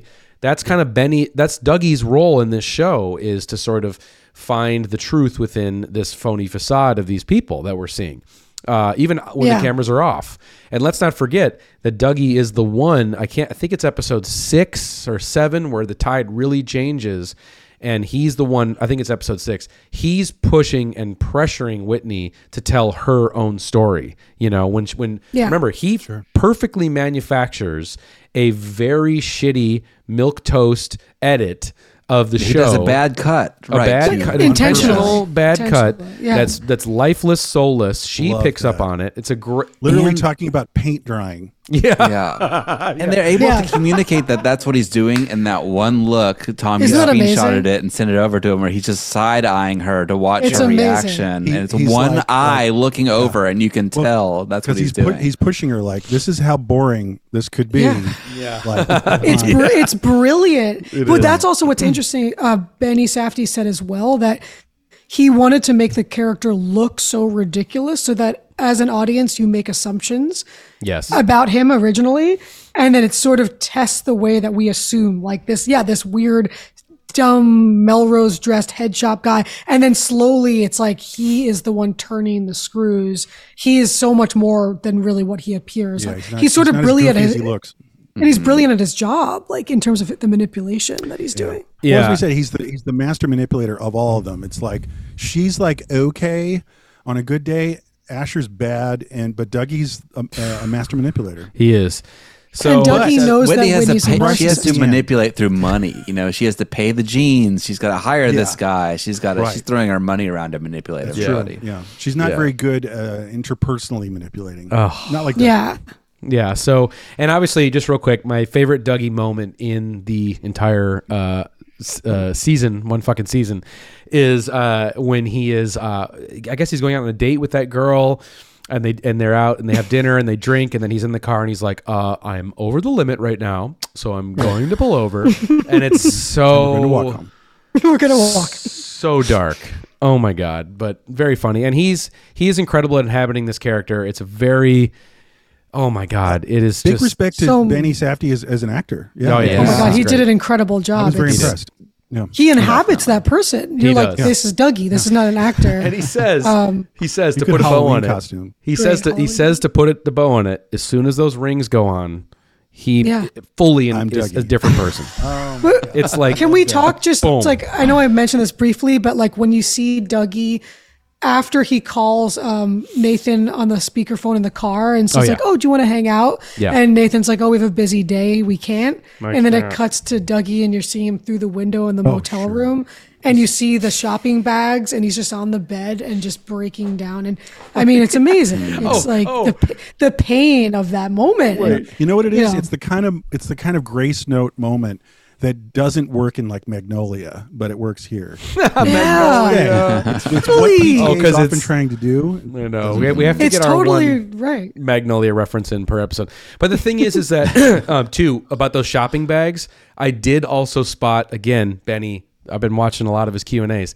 He did mention that somewhere that they shot a scene. It's a deleted scene. Hopefully, we'll see Yeah. it at some point. deleted scene. Mm-hmm. There's there's a deleted scene of him going to shopping and buying all those clothes and putting on those ridiculous clothes and basically just for the purposes of seeing if the the clerk that's helping him is just is just essentially like yeah it looks great man like he's just there for the self Right. the satisfaction you know and it's very dark and it sounds very funny but Anyway, I thought we could just kind of just I just want to rapid fire some scenes here. Yeah. Um, just talking about episode one, it's so rich. I mean, um, talk about Dougie. I mean, right in the beginning, we're establishing this reality TV show that's being made, and of course, Dougie's first move is putting those fake tears on the woman's face. This Oh, older woman, that's Someone like brutal. blowing something. yeah, blowing into her uh, eye. menthol into her menthol to make her, her eyes red. It's just well, then it's it's interesting because in that moment you're seeing how Whitney is viewing that too. Yes. So it's like there's all the different levels of what we were talking Yeah. about with like the exploitation, and she's aware that that's wrong. Like she doesn't think, oh, that's Right. okay, Says, and she those, knows, oh we're my not those God, people. we're not those people. And like that's her constant thing. It's like I'm the good white person. I'm the good liberal. Like I'm not one of and it's always distancing herself. Yes. And not implicating herself, even though part of she the is show. and committing the same amount of harm, but just not as blatantly as Dougie's doing it. And Dougie's doing it in a more authentic way because he's not really pretending. It's like old school showbiz. It's just like this is product But guess what? for the marketplace. Guess what though? When she's disgusted by Dougie and his tactics, you know, in those early episodes. But guess what? As soon as she gets a whiff that Cara uh, is sort of schmoozing with Dougie and finds Yeah. Dougie amusing, then she starts to find Dougie amusing and and sees him in a different light, which is what you need for her to make that turn halfway through where you know she's going to start turning on on on Asher, which is like fucking crazy. Um, Okay, I then thought that scene with Cara too, just to, real quick, is Yeah. also to help us see that Cara isn't just a cold person. You know, like that she can have a fun, like flirty relationship with somebody. and Yeah. just joking around and enjoy. She seems to actually enjoy Dougie's company, but that's like compared to Whitney, who she's just always She treats hates- kind of doesn't like coldly. Yeah. Yeah. I think that, that gives us a moment to see Cara outside of Whitney's and relationship um, Yes. and understand that I she's still not don't just trust anybody, and I'm sure Cara has her objectives. Yeah. you know, in that because Right. because like she's flirting with Dougie, like of all people. Dougie, like, she's like an art chick. Like that's Yeah, she's a kind of a cool hip art Yeah, that's chick pretty girl. it doesn't go very the- far, I don't think. but yeah, Did we talk Well, 'cause about the art negs her. show with the 'Cause He turkey? negs her Okay. and says like, uh, "She's ugly." She's ugly. No, we didn't. we didn't right. talk about All her art show. said didn't talk about the- smoking. That's gross. yeah. Oh He's yeah. nagging yeah. Yeah. which is very He doesn't- corny, yeah. like um, match uh, pickup artist, uh, like Right. Yeah. It is. Yeah. yeah. Sure. Um, well, so before we get into the episode two art show, obviously episode one, we didn't even talk about this yet. It's you know, which is insane. curse. Is the curse? I mean, this is the this is the this is the like we forgot to talk about the curse. Well, it's it's kind of the MacGuffin in a, in a way of the series because. Um, again, and this is sort of Nathan's origin story uh, in terms of what he's bringing to the table. You know, the story goes when the first when he first moved to America from Canada, he allegedly um, was uh, he was on his way to get a new cell phone or something, and he didn't have any cash on him. And uh, somebody asked him for money, you know, um, on the street. And he's like, "Oh, you know, sorry, I don't have any." And you know, and then the person was like, "I curse you," and uh, put, uh, put a curse on him. And, and then he went and he felt Yeah. he kept thinking about it, jammed his head, and then he went to an ATM. He got out, you know, some money and gave it to her. And he was like, you know, and he's like, "Wait, is the curse lifted?" And she said, "Yes, it is." And so the curse was lifted. But when he told that to Benny, Benny was like, "Well, what if you didn't see her? What if you didn't find her again? You know?" And you're follow. Always and this this whole thing kind of fucks up your head, and and that's Mm-hmm. obviously what's happening here um, throughout the whole series. But um, you know, there's a lot more to it. It is kind of the MacGuffin because obviously all this stuff is Yeah. not some weird. I mean, it's the name know, of the show, but and Yeah. actually, Well, was a but then the final episode, it's like you think it's the MacGuffin the whole time, kind of right. like But it then the has final double. It has episode- multiple Sure. meanings. You're right. You know. no, he he says himself, "I am the curse." In Yeah, the he says I'm the curse. Yeah. I don't need a curse. Like I am the bad person. Right, I'm not- but Right, but right. also that's I think that speaks to the idea of like um sort sort of like these fables like the monkey's paw Yeah. or like the Stephen King book like Thinner where there's like the parable about a curse or an object that then is a test for whether or not you're a moral and good person. And if you pass that test, you won't be cursed. But if you don't Right. pass that test, you're fucked. Right. And like I, those things always stuck in my head when I was a kid. Whenever I read those fables, or like you're walking through the woods and an ugly troll comes up to you and says like, "Fair princess, may I have your help?" And if you if you reject the troll, like whatever mm-hmm. but if you say i'll help you then it turns into a beautiful prince and then your dreams come true so it's it mm-hmm. like it's this idea of testing the show is all about what does it mean to be good how do we test what's good what's Yeah. our guilty conscience If we want to jump to the very end, I mean, the, the knee jerk reaction might be like, well, there's the curse playing out. He's got reverse gravity and he's going to outer space. But I thought about it, and maybe that's the best fate for him, and maybe it's not even a bad thing. Because I was also thinking, it kind of reminded me of like the uh, what's the word, um, the the, the uh, Rhapsody. No, no, the Rapture. The Rapture. the rapture yeah. The rapture is Yeah. this weird notion by Christians Yep. where uh, all of us heathens are stuck here on earth, but all the righteous people start floating up into the sky to God. And He I was also just has thinking that bloody stigmata thing happen to him earlier, where Yeah. like, like Jesus, he's got the nail in his with palm, the girl in the, in the yard. Yeah. Wow. So what I'm saying is, it could be like he's the only righteous one, and all these other people are earthbound, even I though their pregnancy. can and see Dougie- that. No, and so what I'm saying is, is Yeah. um, because he does somewhat. He's trying in the last episode, and he basically makes this huge offering, and he truly does the thing we talked about earlier. He doesn't want to be hypocritical and have everything, have your cake and eat it too. Yeah. He's going like, here's a $40,000 house to virtual strangers. You need this house more than we need forty thousand dollars. Yeah. And she's not so into that, but Yeah. he really offers that with um Right. with a full heart. Am I wrong? Makes a good deal. Well, I think it's something that's interesting when you when we cut to that moment in the last episode where we she's pregnant and we see them at Shabbat dinner, and he's completely like I said, almost done the body snatcher.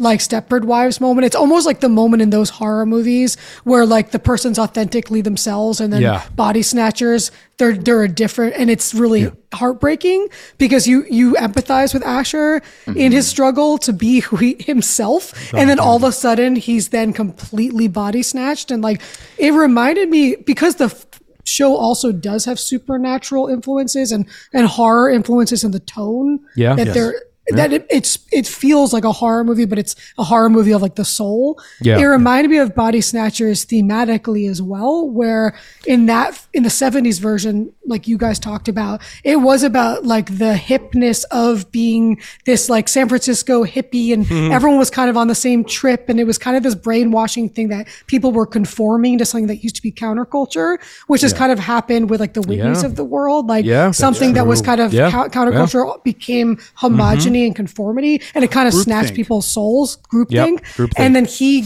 because he knew if he didn't give over to it, he'd lose her. And he said, if I ever lose you, like I'd be nothing and I'd float away and everything would be upside Yeah, he does say that.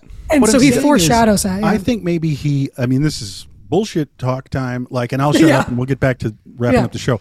But just maybe he almost accidentally stumbles on a virtuous act that does have him ascend. to yeah. Heaven. Yeah. because he hmm. went too far. Yeah. Because he basically, uh, uh, how can I put it? He cashed the check that everyone's just writing and bounces like her, like you know, lip service. Like, oh, let's be nice to the people of color. And he's like, well, why don't we do something really nice to these specific people of color Yeah. and change their lives for the better and walk away? I see and that. Hmm. it's not even on. It's not Well, even on our show. Yeah. yeah. I And she's if kind of I- like, so- really? So he might have stumbled by trying to be good in her kind of hive mind thinking. He goes too far and actually transgresses into a place of actual kind, like like sacrifice. Like, and he says you have to go to extremes. And then Yeah. God noticed it, yes, and then said, "You're going to heaven, and all these awful people are going to be stuck together." on Right. and they're cursed on It's earth. Tom's theory right now. I like it. Yeah, I don't know if I um, like it actually. I mean, not, I- not I don't have anything I don't either. personally against it, but I'm just saying, like, I think like the the reaction you can't just take it away from the reaction of Abshir receiving the house, you know, and he's like he's sort of like distrustful of them, you know. He's Yeah. like, well, when do I get the money, or can you give me the? And and Asher was videotaping it showing like so I can re- so you can relive this moment, ah. and he gave it to her as like a model Yeah. house so she could Yeah. always remember. Right. It was still him, sort of like. Yeah. I don't think he's. I don't think he's Yeah. grown because um, I think he's still putting on the artifice I of what too. Whitney wants. There was something that in the in the penultimate scene of oh the penultimate episode, the final scene of the penultimate episode when he uh, Dougie shows him the Dougie cut of the film, and and makes Asher look like a total jerk. and Asher gets pissed and leaves, and then he immediately comes back in, and he's doing this clap thing, and he's Yep. like, "Put it back in." Yeah. I, I there's something about that performance there. I didn't quite believe that he was being sincere in that moment. He was being Asher again, like telling her. He, he's like, I'm going to devote myself to you, baby. From here on out, it's Yeah. going to be Oh, me yeah. and you. You know, Yeah. he's still being that guy, and I think the house is sort of like that huge version of that gesture, and it is just, it hmm. is a huge. Uh, it, it, it's all to glorify their relationship or whatever. I mean, um, it, it's order to, to get her to stay with him that he did this magnanimous the act. desperation. yeah. I'm just saying that And the, I- the material result, whatever the uh, whatever the um, inspiration is, Mm-hmm. did result in these people owning their own home, which would have not otherwise happened. And that's I have why another liked it. slate theory. For Do what you- do you mind if reason I though? Yeah, go ahead. Go ahead, Red. Well, yeah, then I have in one terms too. Of, another theory, just in terms of how, um, like how it foreshadows when Dougie says, like, "What would you do if you lost her?"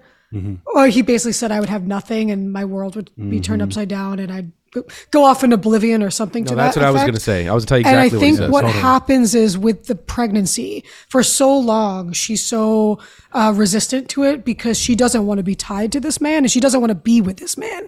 And he's obsessed with owning her, possessing her, having a little him inside of her that he wants that so badly because it will tether them together. Yeah. And I think that there's a Right. moment that happens when she's pregnant and it's after Shabbat and they're sitting there in bed. And I think in her mind, she makes the decision that she's going to let him go. Yeah. And and I think in a And psychic guess what happens the next morning? and then in a psychic way, he's then released because she's going to have something else that creates that narcissistic thing for her, and she doesn't. Baby need him. replaces uh, It replaces him, and she doesn't need him anymore. and I then was- she. I was also thinking. Remember the evil, creepy horror movie face on when she's after has the having the baby and Yeah. she's in the hospital and she's like, "That's Yeah. like a horror movie. That's Well, like let's not crazy." let's not forget that and this a is horror pregnancy too. Yeah, let's Or let's not forget that you know him floating up into the sky is intercut with the baby being born. I mean, there's obviously Yeah. something that they're definitely saying with that. But I just wanted to fill in a little blank that Yeah. what you were saying, Rémy, because you were because in in episode eight, just two episodes before the last one. The foreshadowing of this moment is, I mean, these these episode eight, nine, and ten are really truly something. Um, Yeah, but in eight, it's when Asher finally sits down for Dougie's camera and he interviews him long form about his relationship with uh, with Whitney, and he describes her having a connection with the universe. You know, so it's a little fun foreshadowing I picked up on the second Right. watch. And Dougie was like, you know, what would life be like without her? Yeah. I don't know, like in a crazy upside down world is Yes, how he I puts it. say Crazy. that yeah. too, Crazy you know, and it's- down world. Like so that they, they definitely had ha ha fun with that, of course. But um foreshadowing.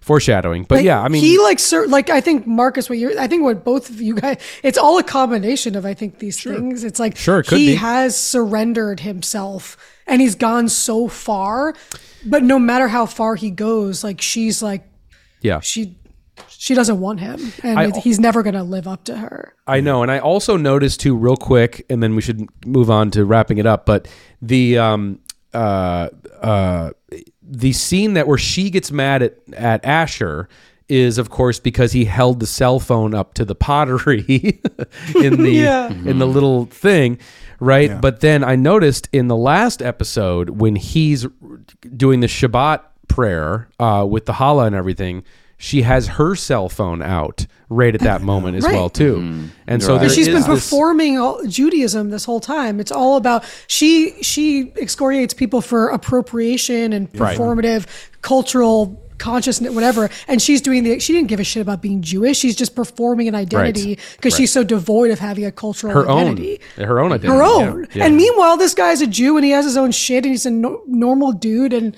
let He's him a be a, Jew. fucking normal guy. yeah You know, um yeah I think go that the friend of mine had a fun theory too that um, you know, like he called me the day after the episode and was talking about this, and um, it, and I- which I think ties into the like the white guilt, you know, white privilege aspect of the show. Yep. is that like you know they're in this community, they're trying to make these invisible homes, you know, and he sent me that online ceramics T-shirt that says it's called it's it's for this show, and it says "cease to exist" is a huge tag on the back of the show.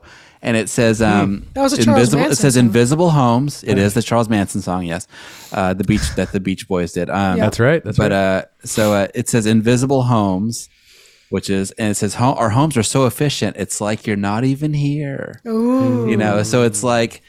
I think the way it could be, uh, you know, if you're trying to do good things for this community, what's the best thing you could do except for just remove yourself? Get the from fuck it, out you of this community. By- So it's yeah, like the, ultimate, gesture. yeah, the ultimate move. uh, uh, absolution. Of, Oh, that's true. Ah. That's guilt. true. You know, It's- on it's- Earth. We don't need you to get your fucking business and our We don't need the- land acknowledgments and our shit. We don't need that. We I can do just this on our own. I just Like- want her to be the one then that is floating away.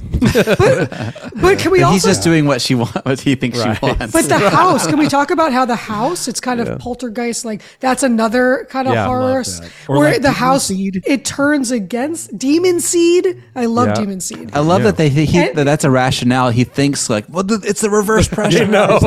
you know, like Can we Yeah. actually discuss the filmmaking of the final scene? Oh, You know, wow. The, the, the gravity reverses, just like that's So not well easy to done. do. And So I well was done. starting to. Th- I didn't think too much, but I was getting a little distracted in the second viewing of like the mechanics of how they did it and and his great physical acting. So and how good. truly that is horror movie time. Just Yeah. clinging to that tree. Yeah. You know, I'm Yeah. on. I'm on the tree. I'm on the tree. And It's like, or, or, or when um, the guy uh, says, you know, like, just I'm going to pull you out from the, you know, the carport or whatever. Yeah, and then, like, that's the best. The on to this awning or whatever. It's, like um, some of the best horror imagery I've seen in a while. It Yeah. is. Well, it's Total- how and the house is turning against them, and like Yeah. it's all the things that they tried to construct, and all of that is like it, like the same thing as the funhouse mirror image that the house shows. it's like suddenly all that like all that Yeah. darkness is it's like they it's suffocating them and just kind of destroying That is them. something Right. that we would see in like a 70s. And we know how, you know, Benny Yeah. loves his 70s films. That is something we would see in sort of like consumerist horror film, you know, from the 70s. Oh, totally. Now Like this Demon Seed. modern It's- Demon Seed, right. Like this it's this very modern demon seed and the entity and You're right. and Yeah. we're all and, but poltergeist was also a comment on developments and indigenous cultures Yes. being erased and and and all of a sudden the house Right. is fighting back and the fucking graves are coming out and that's why that's so I don't know that ending was amazing. Okay. You know, we, we talked about the you know Asher floating off into space and uh, and Whitney giving birth, but I think my favorite ending moment was seeing Dougie break down and cry there, Oh, Yeah. agreed. And, like, Inconsolable. is the- inconsolable, amazing. and then just like I mean, that's what makes me accept that the curse is real. Whatever that little girl did, Yeah. you know, she that it is. There's some real, real magic curse, and he's feels he realizes it at that moment. Feels Maybe. responsible for it. Yeah. and that's why he's like breaking down for his manipulation. For he he started the he kicked started the curse in motion Yeah. by making him go talk to her by trying Yeah. to uh, manipulate Asher all along. True. He's caused this snowballing of events and realizes it. Dougie- Dougie and he's finally says, taking cursed you." responsibility for his. You know, he, he he's he, he killed his wife basically in a car Yeah. crash, but we never we always see him several times not owning up to it. Like, hey, uh, so I the, I killed my wife the first Right. time I ever I was was right behind the wheel. You know, the it was my breathalyzer, fault. you know? Right. And it's like so. This is him doing it again, Right. You know, with Yeah. his reckless behavior, He caused so much causing harm. somebody else to die. And so both deaths are hitting him right there on the ground. Yeah. Ooh, hitting well, him right there, and he's so he's breaking down, crying, and then the next time we see him, he's talking to someone, being like, "Yeah, my friend just floated off into space." He's like, he's using that narrative story. He's already back. talking, Yeah, he's already back. There- there is it just took him a minute to, to be uh, a human being. yeah, there there is something about that moment and just the way it's edited and what's going on and it, it there is like a kind of dreamlike uh just art of just feels like the, uh, the artifice to it like i don't want to compare it necessarily to the like the ending of the sopranos but you know how the ending of the sopranos feels so off you know like there's something Like that feels dreamlike, you mean? Like dreamlike and off not just the fact that there's a guy floating into outer space okay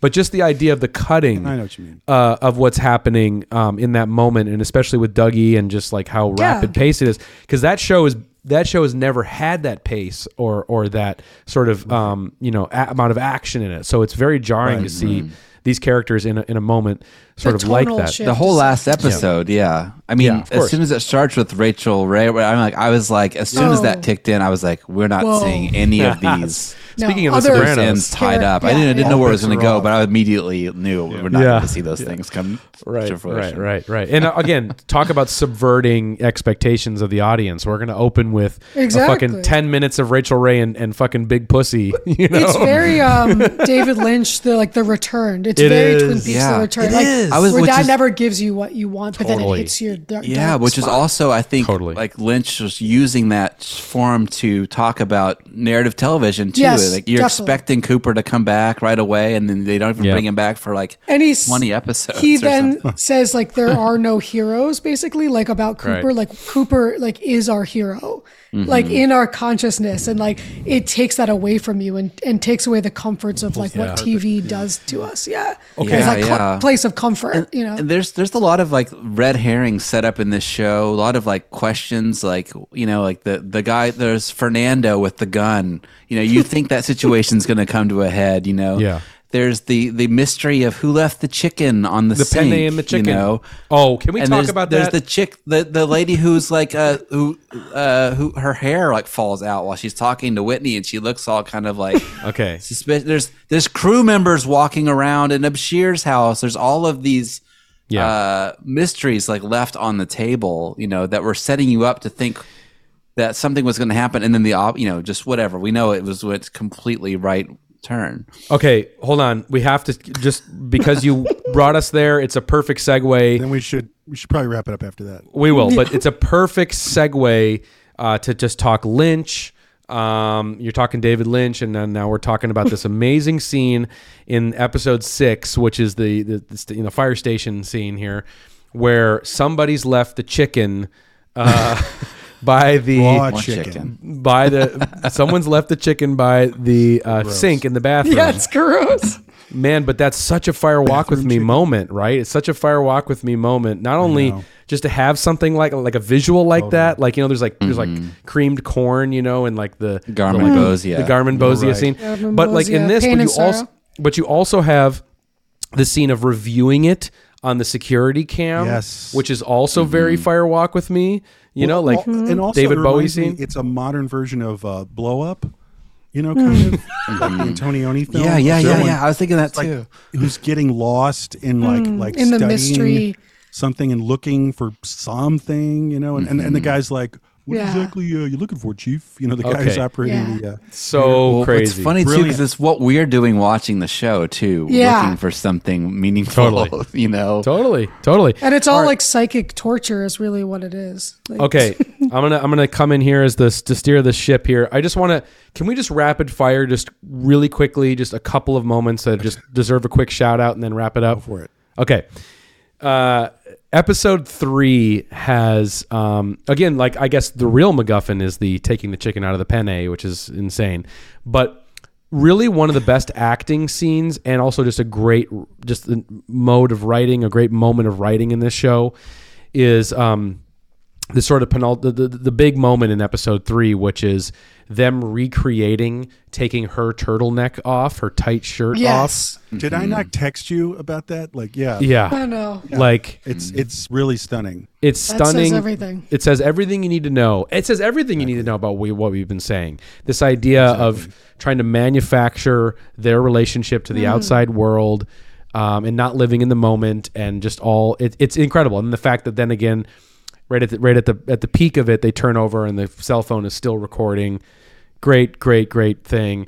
Um, We didn't talk about this episode four. Tom and I have said this a hundred times to each Oh, other and right, of course. texted and you know we, we were walking around my house saying this to each other yeah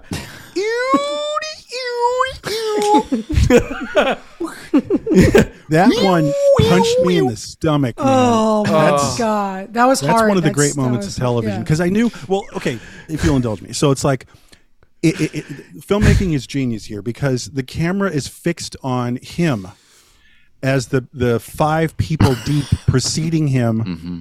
Unseen are doing a thing like "Rah," like like a hot potato or whatever, doing something stupid, or it's like alrighty then, you know, they're doing these things, and then, and you just and he's just staring, and his and again, it's that like you you see the clock work Yeah. in their mind, Yeah. you know, and you just see him like, oh my God, come up with something, come up with something, almost having a panic attack, like, oh my God, that's the next guy before me. And just he goes like, "You, you," and it's so unsettling. Everything is brilliant because the instructor just goes, okay.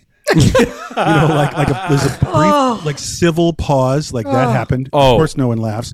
But Nathan's Nathan goes from yeah. going ew grotesque face to I th- he thinks he might have nailed it. yep You know, and he, he kind of like goes Smile. for like two seconds. He goes- and then he immediately reads the room and is like, "Eh, mm," and just like that went worse than I thought it would.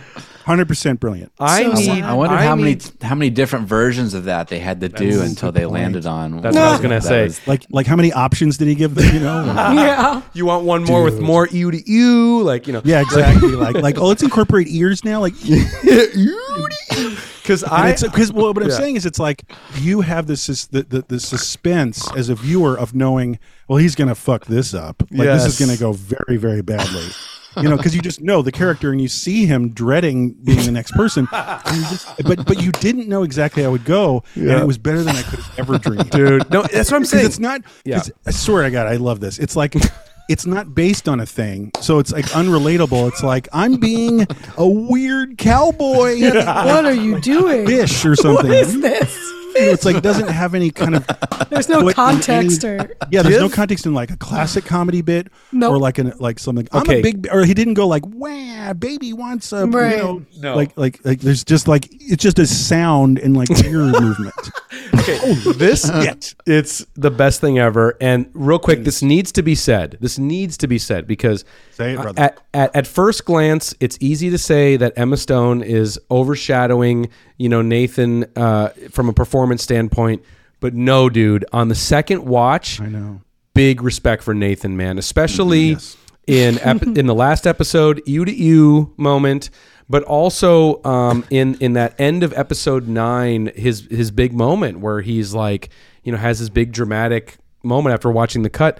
I mean, dude, he's killing it. I mean, it, it's it's so because he was getting criticized in the in the press in the beginning for being very flat and you well, know the flat New York white. Times said that. Yeah, and it's like the fielder, but the fielder method really works, I guess. the fielder fielder method. method. No, but he really is killing it in this show. Um, No, but he held his own, especially yeah, those, Yeah. those important final episodes. Yeah. you to you. And, All right. But also the physical, the, the physical comedy or the physical yeah. uh, acting genius of the being upside down. You totally buy it. Oh, it's like even Buster though it's so preposterous. That's not easy. No. so good. His So feeling good. pan- the panic that he exudes when she's chainsawing him. Oh, No, yeah. you like, no, don't, don't do that, don't do that. understand. Yeah, yeah. I, I was, I was like, I felt that. I was like that mm-hmm. because I was thinking, would there be a circumstance in my horrible life I was thinking that too. where I would be pleading like Yeah, that? in that way. It's so terrifying. I did terrifying. think about No, that too. You don't like, understand. don't- and not don't do that. and not being able to articulate and not being able to articulate why why they should You stop don't properly. understand, lady. There's this Yeah. metaphysical, Yeah. like like mm-hmm. anomaly in oh. physics that's happening just to me. Like like, and she's like, oh okay, oh right, okay.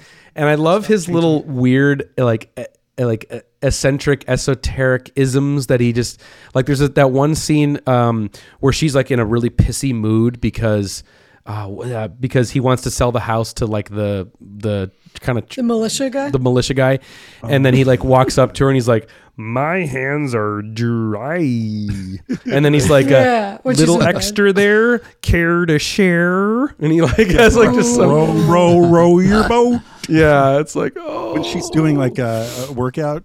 Yeah oh that's yeah, yeah, yeah, Row yeah. row row yeah. your boat. So Because she's good. being nice to him, Yeah. but then she gets cold as ice. yeah Remember Yeah. that transition where she's faking Yeah. the funk because she knows this is all so dark. This is unbelievable. The show. The network wants a happy couple, so she's like playing with like dessert with him. Yeah. Uh, and then the next scene, he's like thinking that they're like in good shape, and he's like, Yeah. "Row your boat." yeah. And she's like, what, "What do you want?" She's like, "I hate when you stare at me."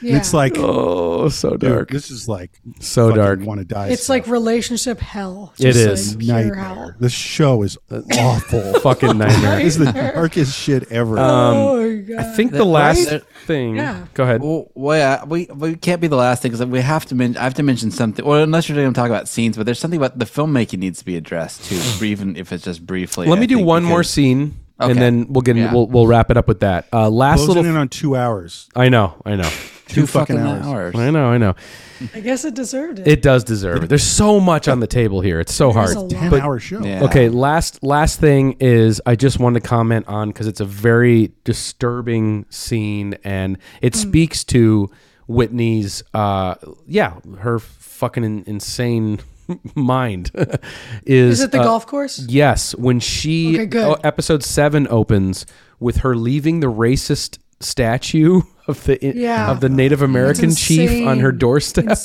um and uh and and as a, as like a joke and it's so like that whole scene is so incredibly dark for me Yeah. because she wants the social currency of of Cara not even just her Yeah. it doesn't matter if it's her art it doesn't matter if it's her being a credit on the show and it's going to cost $20,000 as I mentioned earlier of this fucking blood money and um oh it's so that whole scene is incredibly dark Terrifying. many many Because it's many ways. it's you're questioning too. Like, is this is she fucking off her rocker? Like, is it is she are you is she antagonizing Cara?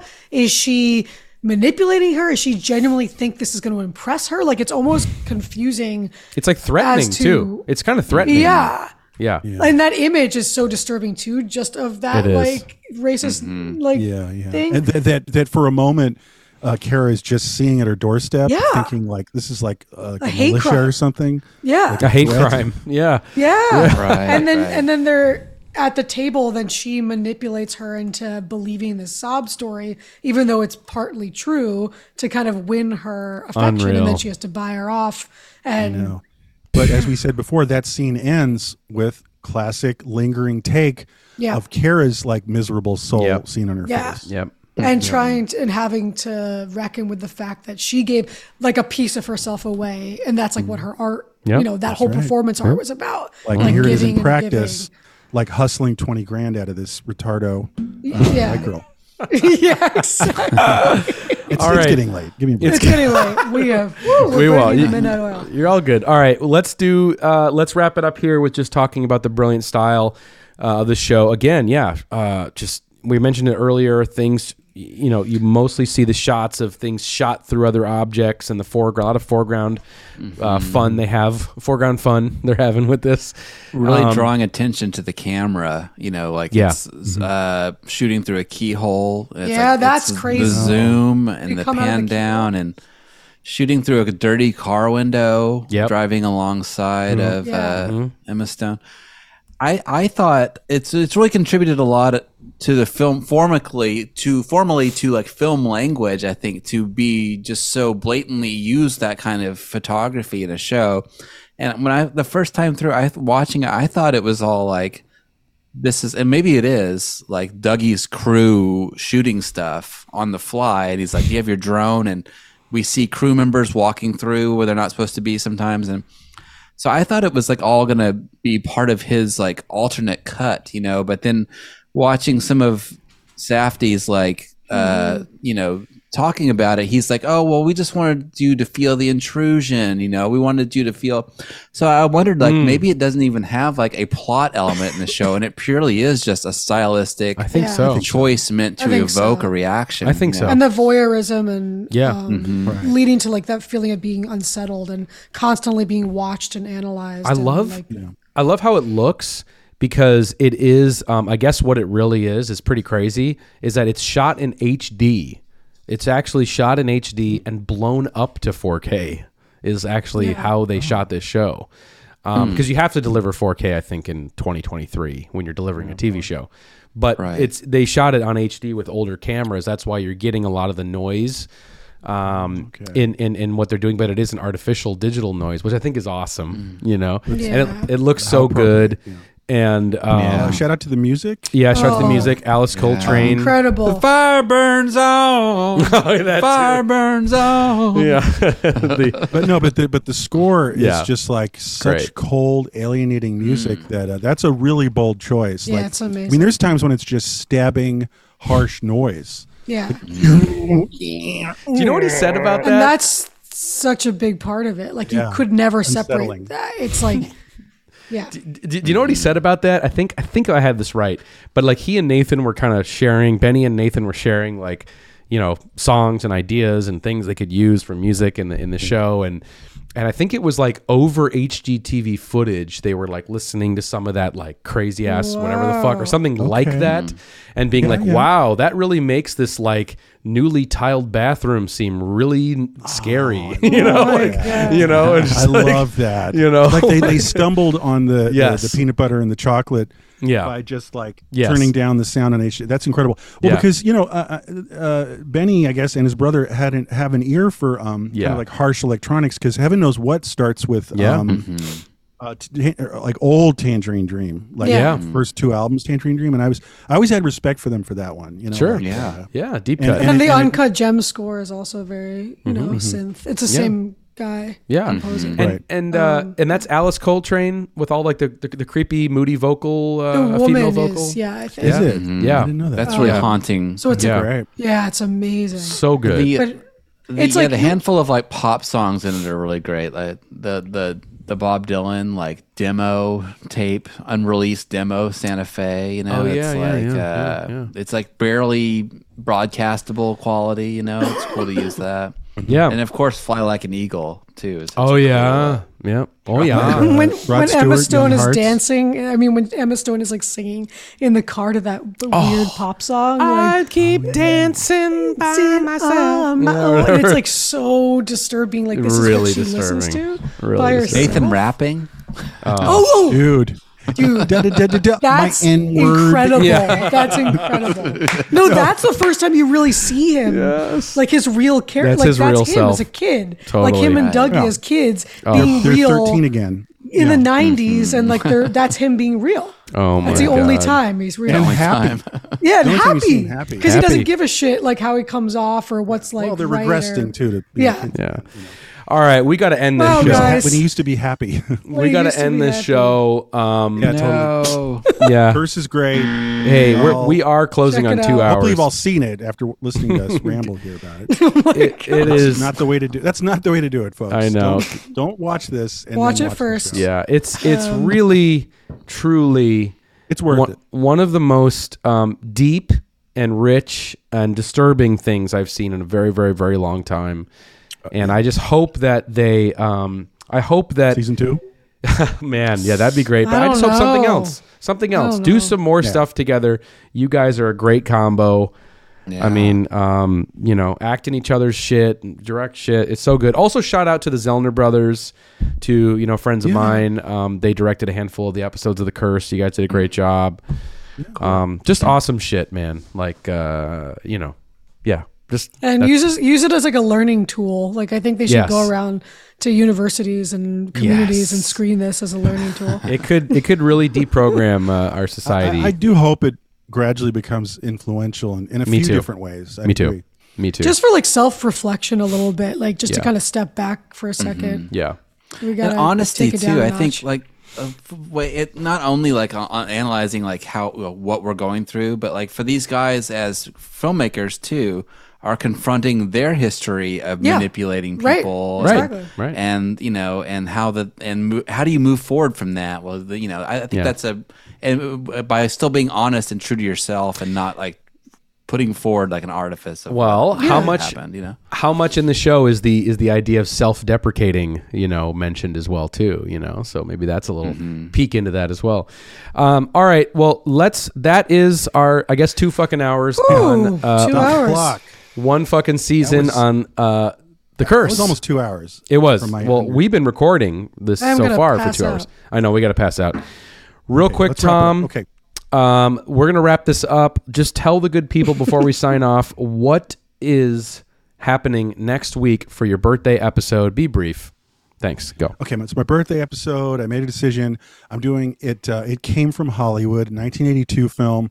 It's a compilation of quote unquote bad movie scenes. And what I wanted to do, well, it was a huge hit when I was a kid, so I wanted to share that with you guys. That I have an affection for it. But what I also want to do is open up a conversation about sort of the history of the quote unquote bad movie, and talk about um, how it went from the, you know, the start in the 70s into the 80s, and now here we are and uh, how a movie like this and this attitude that it represented in the early 80s got us towards like mystery science theater or just you know your average crazy midnight movie screening that still happens in you know in big cities Sure. so it's basically just like let's talk about like bad movies at a juncture where it was first coming into coalescence as a concept in Cool. the early 80s I So love be it. fun So next week for Tom's birthday episode, we'll be doing one fucking hour. Back the one hour clock returns. It'll be one fucking hour on It Came from Jesus Hollywood. Is this available to see anywhere, Tom? i think it's just on youtube Okay. yeah it should be on youtube YouTube, maybe Tubi. I'd give a check on Tubi on that one. Poopy. Tubi.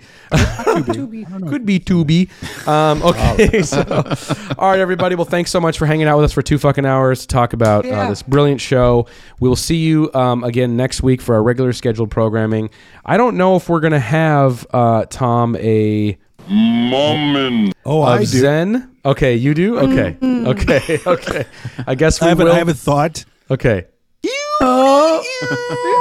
okay. All right. Maybe that'll be our new moment is that you to you. Ooh, Um, I like that. Ooh, you to you. Okay, everybody. Well, have a good uh, rest of your week, and we will Thanks catch you uh, next Thank week. you. All right, To everybody. everybody who's still watching this. Yeah. as we Oh, they close will be. our two hours. They will. God bless All right. you. right. Uh, take care, everybody. See you later. Bye. Bye.